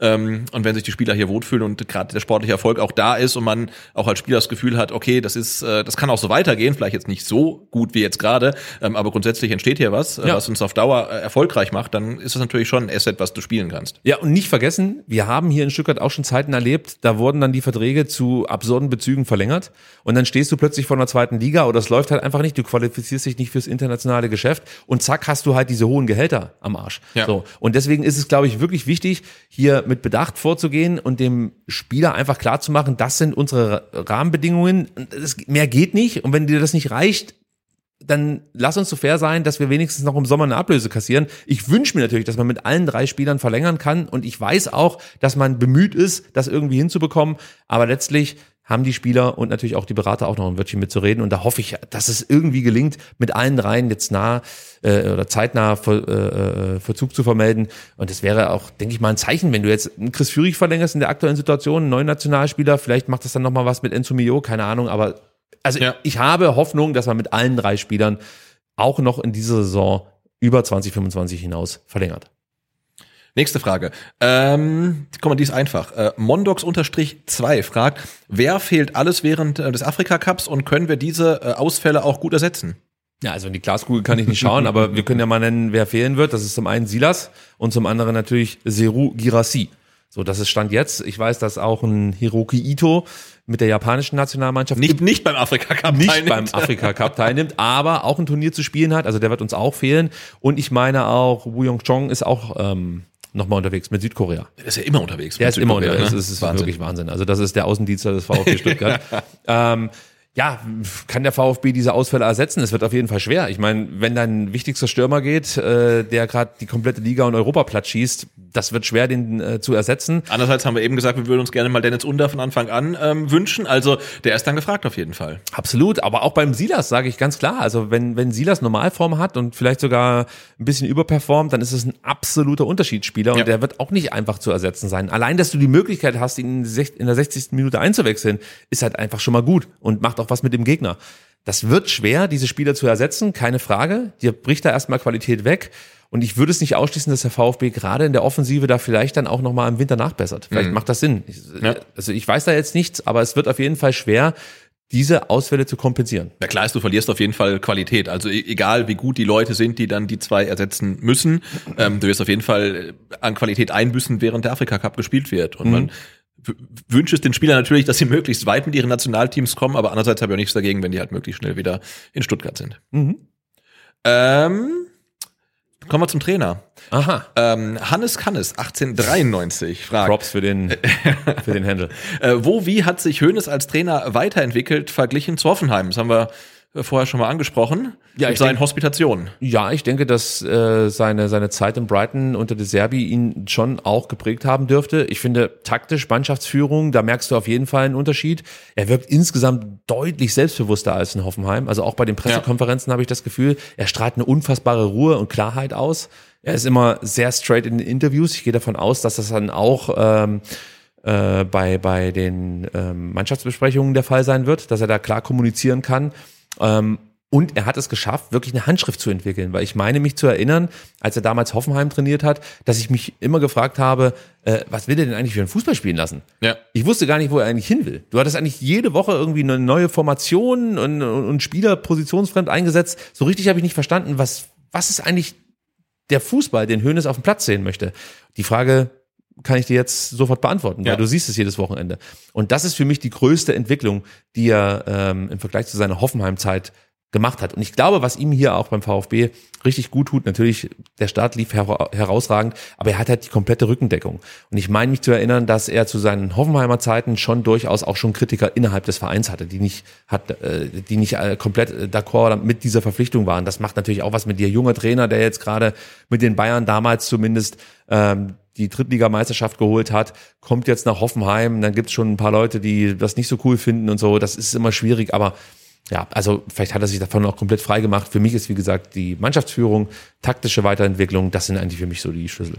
Ja, sehe ich ähnlich. Und ich, ich glaube, er ist auch ähm, in der Lage, halt aus äh, Fehlern zu lernen, weil in Hoffenheim ist er ähnlich gut gestartet wie jetzt mit dem VfB. Ich glaube, die waren nach 18 Spieltagen sogar noch Dritter und haben ja dann in der Endphase der Saison alles weggeworfen. Ich glaube, mit äh, vier Punkten aus den neun letzten Saisonspielen, dann wurde er dann, glaube ich, auch ent entlassen. Also, ähm, und ich glaube, das wird ihm beim VfB hoffentlich äh, nicht passieren. Ähm, Famous last words. Genau. Ähm, und ich glaube auch, was ihm gut getan hat und auch gerade für sein Standing war natürlich diese Stahlbad-Relegation, Abstiegskampf. Als da kam der VfB letzter und dann spielst du halt Relegation gegen Hamburg und hier denken, gut, spielen gegen Hamburg und so weiter und dann zerstörst du Hamburg quasi. Ne? Also es war schon, wir haben gesagt, er hat auch knapp halt äh, ähm, zur Halb zu den Halbzeiten, aber im Endeffekt eine, eine klare Relegation mit zwei tollen, überzeugenden Spielen. Ähm, und ich glaube, da ist halt auch komplett gestärkt rausgegangen, halt mit viel Selbstbewusstsein. Und ich glaube, als Trainer, der bislang bei den Profis nur Hoffenheim in, na, im Mittelfeld der Tabelle trainiert hat, dann zum VfB zu kommen und Relegation gegen den HSV zu spielen, ist, glaube ich, nochmal komplett next level. Und wie er das gemacht hat und da auch rausgegangen ist, das muss einem ja eine breite Brust geben. Einordnung und Erwartungsmanagement ist auch noch etwas, was mir gerade einfällt. Ja. Also wenn er kommuniziert, er gibt dir immer ganz klar mit, wo man aktuell steht, was man von der aktuellen Serie zu halten hat und äh, welche Erwartungen man eigentlich haben darf. Und was er auch gut hinbekommt, ist die Kommunikation mit den Fans. Damit mit meine ich, wenn er bei Pressekonferenzen das immer mal wieder erwähnt, wie wichtig die Fans sind, Ja. wie er sie gehört hat, wie er dann in den richtigen Momenten in die Kurve geht. Ich erinnere, 34. Spieltag, Hoffenheim. Ja, das ganze Stadion ist ruhig, wir sind alle enttäuscht, scheiße Relegation, es geht ja schon wieder Ja, ja. los. Dann geht der Hönes hin zur Kurve, zeigt einmal die Faust und gestikuliert und sagt, das ist noch nicht vorbei, wir brauchen euch noch zweimal. Ganz, ganz wichtiges Statement. Du hast Total. auf einmal gemerkt, auf einmal passiert wieder was mit der Kurve. Also das Gefühl hat er wahrscheinlich jetzt auch erst in Stuttgart entwickelt. Ja. Also Sebastian Hoeneß ist schon ein, ziemlich, ein ziemlicher Glücksfall für den VfB Stuttgart. Genau, deswegen fragt ähm, Nulzwi, äh, auch meint ihr, dass Sebastian Hoeneß und sein Trainerteam langfristig beim VfB bleiben? Mag sie alle. Wir, wir mögen auch alle und ich, ähm, ich sag mal, wenn der VfB weiter so spielt wie aktuell, dann bleiben sie lange. Und wenn sie halt anfangen, mehr Spiele zu verlieren als zu gewinnen, bleiben sie nicht so lange, weil das ist Business. So sieht's aus. Und was heißt lange im Fußball? Also Ja. eins ist auch klar. Also- Umso, umso erfolgreicher wir sind, umso höher ist die Wahrscheinlichkeit, dass uns irgendjemand Sebastian Hoeneß wegkauft. Genau. Und wenn wir nicht erfolgreich sind, ist die Wahrscheinlichkeit relativ hoch, dass irgendwann Sebastian Hoeneß ersetzt wird durch einen anderen Trainer. Genau, und lange würde ich sagen, ähm, Pellegrino Materazzo war lange da. Ja, für, Für VfB-Verhältnisse Ja. ewig. Und, und, und so ein Modell äh, Christian Streich wird wahrscheinlich beim VfB nie stattfinden. Sehe ich also, auch nicht. Sehe ich auch nicht. Äh, Wenn es so kommt, ja okay, nehme ich. Das bedeutet, wir sind erfolgreich und der Trainer bleibt hier. Das ist, das nehme ich alles. Ähm, aber ich sehe es auch so. Wenn wir mit Sebastian Hoeneß ähm, zwei, drei gute Jahre haben, dann ist das für VfB-Verhältnisse schon herausragend. Und wenn es fünf werden, dann tanze ich auf den Tisch. Klar, und wenn er Hier. Ja, also wenn wir so erfolgreich sind, dass andere Teams äh, ihn uns abkaufen wollen und er sagt, nö, ich bleib hier beim VfB, ist ja wunderbar, ne? Aber ähm, es ist lange her, äh, dass ein Trainer vom VfB weggekauft wurde. Also mir fällt jetzt spontan Felix Magath ein Ja, ich als glaube, das war der letzte, ja. Die anderen, die wurden eher vom Hof gejagt Ja. als weggekauft. Okay. Äh, Amon Pascal fragt, seht ihr Veränderungen im Scouting und in der Transferstrategie gegenüber der Vorjahre? Ja, doch, durchaus. Also das sieht man definitiv. Also natürlich im Scouting-Bereich äh, verändert sich immer was, wenn die Sportdirektoren ähm, ja die Stühle wechseln. Also das, das, das ist klar, dass, dass äh, Wohlgemuth auch auf seine Scouts vertraut und Leute dazu holt. Äh, ich denke mal, dass, dass Fabian Wohlgemuth auch jetzt nicht diesen extremen Fokus auf Daten hat, wie zum Beispiel Sven Missentat den hatte, was nicht bedeutet, dass er nicht auf Daten schaut, Ja, ja. sondern dass er halt vielleicht noch auf weichere Faktoren ähm, blickt. Er hat ja jetzt mehrfach in Interviews mitgeteilt, wie wichtig es ihm war, so eine gewisse Stabilität und Erfahrung in die Mannschaft zu bringen. Also er war ja davon überzeugt, dass der Kader, den Sven Missentat hinterlassen hat, eine hohe Qualität hatte, aber es fehlte halt so eine gewisse Stabilität, eine Erfahrung, ein Gerüst, ähm, einfach ja, so eine gewisse Abgebrühtheit, die dann jüngeren Spielern, talentierten Spielern Halt gibt.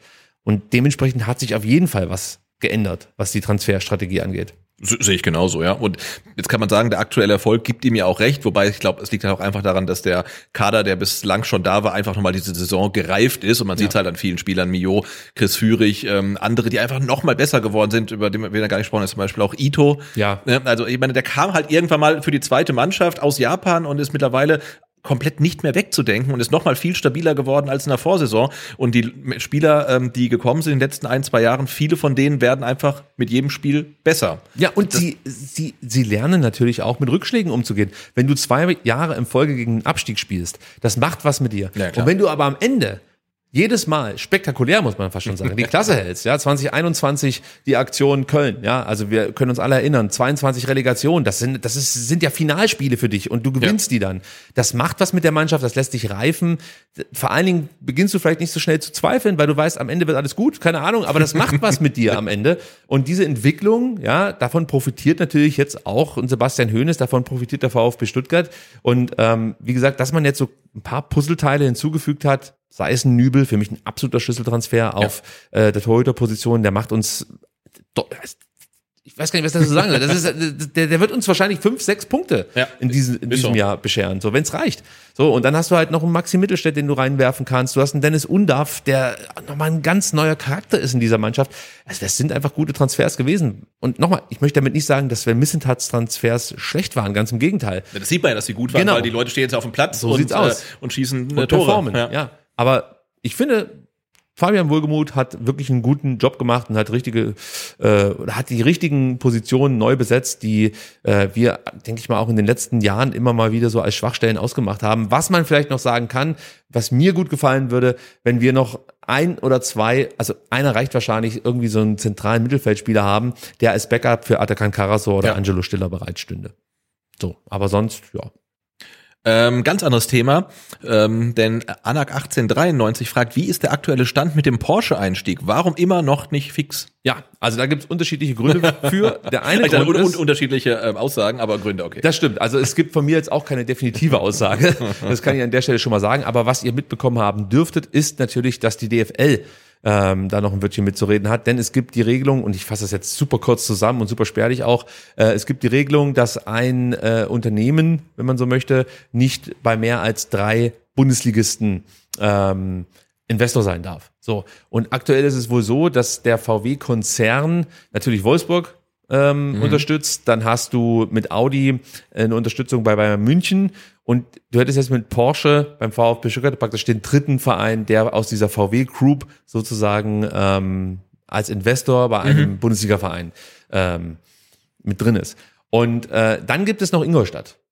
Ingolstadt, die spielen aktuell in der dritten Liga, die werden ja auch von Audi unterstützt. Ja. Und sollten die in die zweite Liga aufsteigen, hättest du praktisch das Problem, dass du vier Vereine hast, die von einem Unternehmen unterstützt werden, nämlich von der VW Group. Und jetzt versucht man, so habe ich das verstanden, jetzt versucht man das praktisch so aufzudröseln, dass Porsche als eigenständiges Unternehmen gilt und nicht Ah, okay, okay. Als äh, Teil der VW-Gruppe. Genau, aber das gilt dann nur für ähm, für Invests, also für Investoren und nicht für Sponsoren, weil MHP nee. ist ja auch bei Heidenheim zum Beispiel noch mit drauf. Ja, für Sponsoren wahrscheinlich also, nicht. Ne? Ja, weiß ich jetzt nicht hundertprozentig, muss ich an der Stelle aber wahrscheinlich könntest du als Sponsor ja auch einfach 18 Teams sponsern. Du hast ja auch Schwarzwaldmilch, glaube ich, bei Hoffenheim, ja, bei Freiburg Stuttgart, und beim VfB. aber es kann auch sein, dass es für Sponsoren geht. Da hätten wir jetzt vorher noch mal reinlesen müssen. Ja, aber ich glaube, das geht für. Wir schauen jetzt hier halt auf Instagram und äh, äh, lesen eure, eure Fragen vor. Das heißt, so ein Stück weit bremst die DFL ja. das Ganze noch aus. Dann hattest du das Problem, und das klingt jetzt super banal, aber es war so, dass es ähm, Ferienzeit war in, in Baden-Württemberg. Dementsprechend kam man da irgendwie noch nicht zusammen.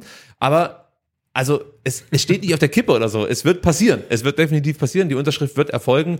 Ähm, und die, die, die größte Gefahr besteht praktisch darin, dass die DFL sagt, nee, das ist uns irgendwie zu heikel, wenn Porsche jetzt noch mit einsteigt, dass wir dann wirklich diese Situation haben, dass, dass ein Unternehmen vier äh, bei vier äh, Vereinen im Invest, äh, investiert, so ist es ja. richtig.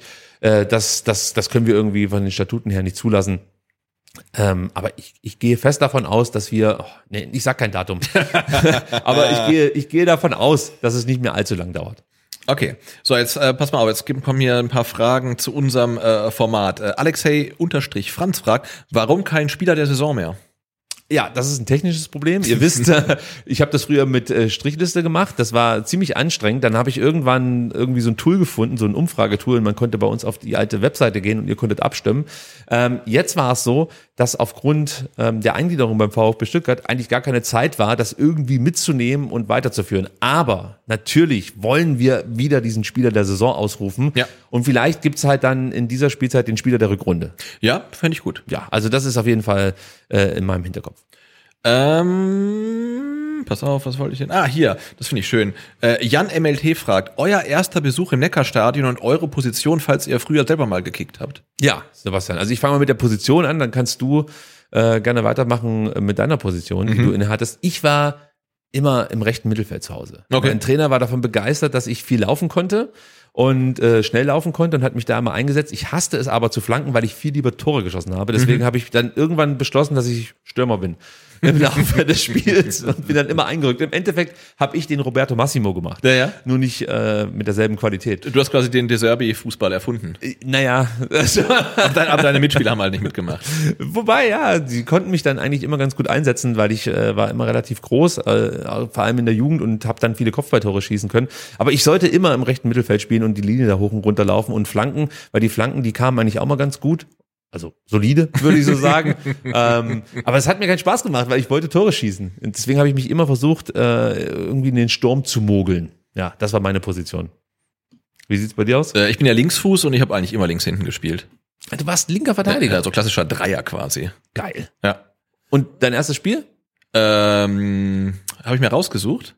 Also schon das erste Spiel im Stadion, nicht mein erstes Spiel irgendwie auf dem Dorf auf dem Ascheplatz. Nee, ich glaube, das interessiert die Leute nicht so sehr. Pass auf, ähm, ich, ich lese dir vor ähm, und du sagst, wann das war.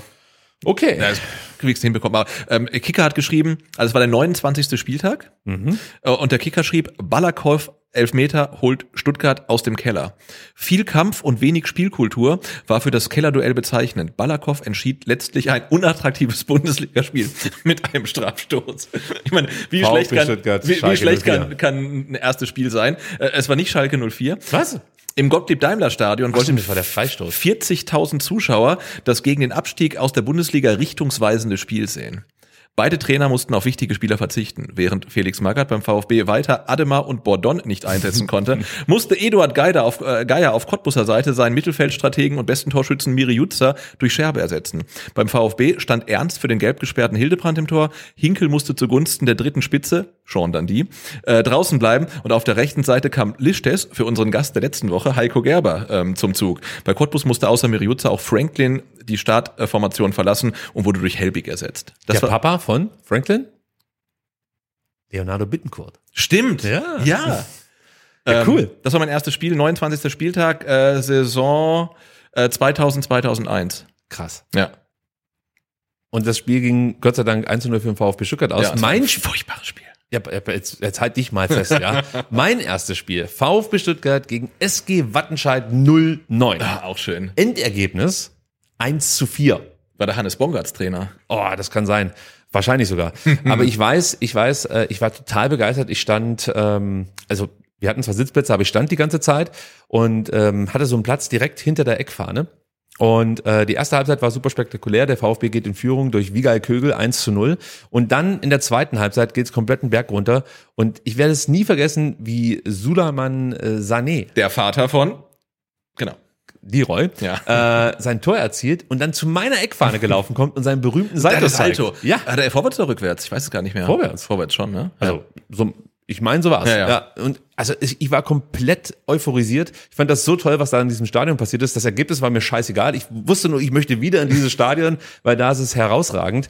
Und ja, also das war mein erstes Spiel und das fand statt am 29. September 1990. Hui. Ja.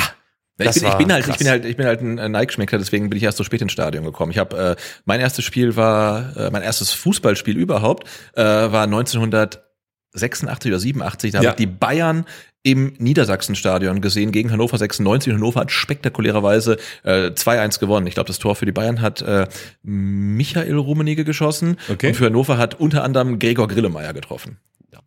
Hier, guck, äh, äh, Manu fragt, also MX NU 1893, äh, wo feiert man in Berlin am besten den Auswärtssieg und die Tabellenführung? Ich glaube, da hast du ganz heiße insider Ja, wichtige Infos für alle, die in Berlin sind. Das wird super, die Kneipe wird sich freuen. Also für alle, die in Berlin sind und nach dem Spiel noch feiern wollen.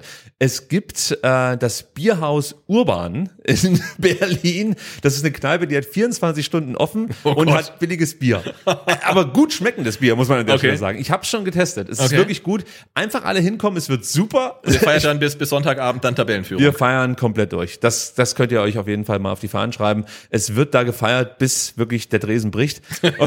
Nicht bis jemand über den Dresen Ja, bricht. bitte. Also äh, kommt gerne vorbei. Hoffentlich, hoffentlich fällt mir das nicht auf die Füße. Aber es ist tatsächlich meine Empfehlung an dieser Stelle, um die Tabellenführung zu feiern. Genau, und äh, wer- den Weg nicht kennt, ähm, der wird dich dann vielleicht äh, ansprechen wollen. Und Leon Friedmann mit vielen Zahlen fragt, wenn man euch vor dem Stadion sieht, äh, kann man euch anf einfach ansprechen?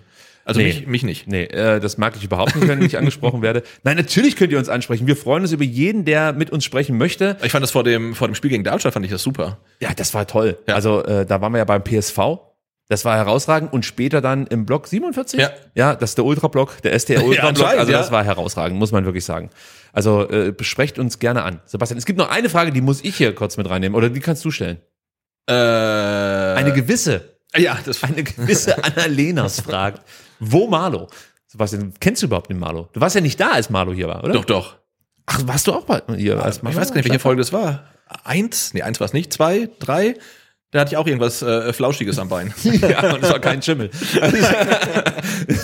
nee, es war Marlo, der kleine Hund. Ja. Ja. wo ist Marlo? Das ist eine gute Frage. Wir arbeiten gerade daran, dass Marlo endlich wieder rauskommt ähm, aus seinem Gefängnis und hier wieder äh, bei uns zu Gast sein darf. Ich habe gehört, dass es ganz gute Chancen gibt, Marlo äh, in der ersten Novemberwoche, also sprich zwischen dem Pokalspiel gegen Union und dem Auswärtsspiel gegen Heidenheim, hier wieder im Studio begrüßen zu dürfen. Das wird, glaube ich, eh eine wilde Folge, weil wir müssen dann ja das, äh, das, das Bundesligaspiel besprechen vom Wochenende. Am Dienstagabend ist das Pokalspiel äh, Ja. gegen Union Berlin. Wir nehmen am Mittwoch auf, das ist ein Feiertag und haben das nächste Spiel auch. Also vielleicht treffen wir uns dann morgens hier schon um neun oder so. Brunchen. Weil, ja, zum Brunch äh, mit, mit, mit, mit Marlo dann. Genau, da müssen wir dann ja zwei Spiele besprechen, also zwei Siege in der Liga und dann im Pokal gegen Union Berlin und aufs nächste Spiel gucken, dass wir mit den 90 Minuten, glaube ich, relativ sportlich werden. So wie heute, auch da dachten wir, Mensch, wie sollen wir die 90 überhaupt voll bekommen? Jetzt sind wir wieder bei zwei Stunden. Genau, aber eine Frage müssen wir noch mit reinnehmen, Oh, sorry. weil wegen der Frage hast du äh, noch hektisch vor der Sendung Oh. telefoniert und das können wir jetzt nicht rauslassen. Und zwar finde ich sie jetzt nicht. äh, äh, Moment, Moment, sie ist weg. Es, es, ich habe sie nicht gelöscht. Nein, ich habe sie, ich hab sie auch eben noch gesehen. Die ist, ah, der Lokführer. Aha. Der Lokführer fragt, welche Rolle beziehungsweise Meinungen vertritt eigentlich Rainer Adrian? Er kann ihn überhaupt nicht einschätzen. Und äh, bevor wir euch hier Quatsch erzählen, haben wir natürlich gefragt beim VfB, ähm, welche Rolle und vor allen Dingen welche Aufgaben Rainer Adrian denn konkret beim VfB hat. Und es ist ganz einfach. Er ist in erster Linie erstmal Vizepräsident und Präsidiumsmitglied, das ist klar. Außerdem ist er Kinderschutzbeauftragter beim VfB Stuttgart und er ist für die Budgetierung und Kontrolle des NLZ zuständig. Er äh, regelt den Aufbau und die Budgetierung des Frauenfußball. Außerdem ist er für die Or- Organisation der Mitgliederversammlung zuständig. Ähm, er, er betreut den VfB Stuttgart in Sachen Datenschutzthemen. Was ja auch eine wichtige Aufgabe ist, wie wir wissen. Sehr heikles Thema, Ja. auch das macht er. Und ähm, er übernimmt auch die sportliche Betreuung im NLZ und für den Profifußball. Das sind deine Aufgaben beim VfB Stuttgart. Genau, und zudem sitzt er natürlich nicht nur im Präsidium ähm, des EV, sondern halt auch im Aufsichtsrat der AG. Ja, und was er für Meinungen hat, die verrät er für uns vielleicht mal irgendwann hier in der Folge. Also das würde ich jetzt einfach mal ihm überlassen, Ja. dass er dazu was sagen darf, bevor ich jetzt hier irgendwelche Meinungen, die ich vermute, mit euch teile. Ich glaube, es macht mehr Sinn, wenn Rainer Adrian hier mal zu Gast ist und wir sprechen mit ihm über seine lange Zeit hier beim VfB Stuttgart. Das könnte ganz Genau. Und er hat ja auch schon so ein bisschen anklingen lassen, dass er nicht ganz abgeneigt wäre, wenn Ja. wir ihn mal einladen würden. Ja, das könnte unterhaltsam werden. Da freue ich mich drauf. Gut, Sebastian. Ich würde sagen, wir haben es geschafft. Ja? Es ist äh, dann doch wieder länger geworden als gedacht. Ja, draußen ist dunkel, man merkt, es wird Herbst, ne?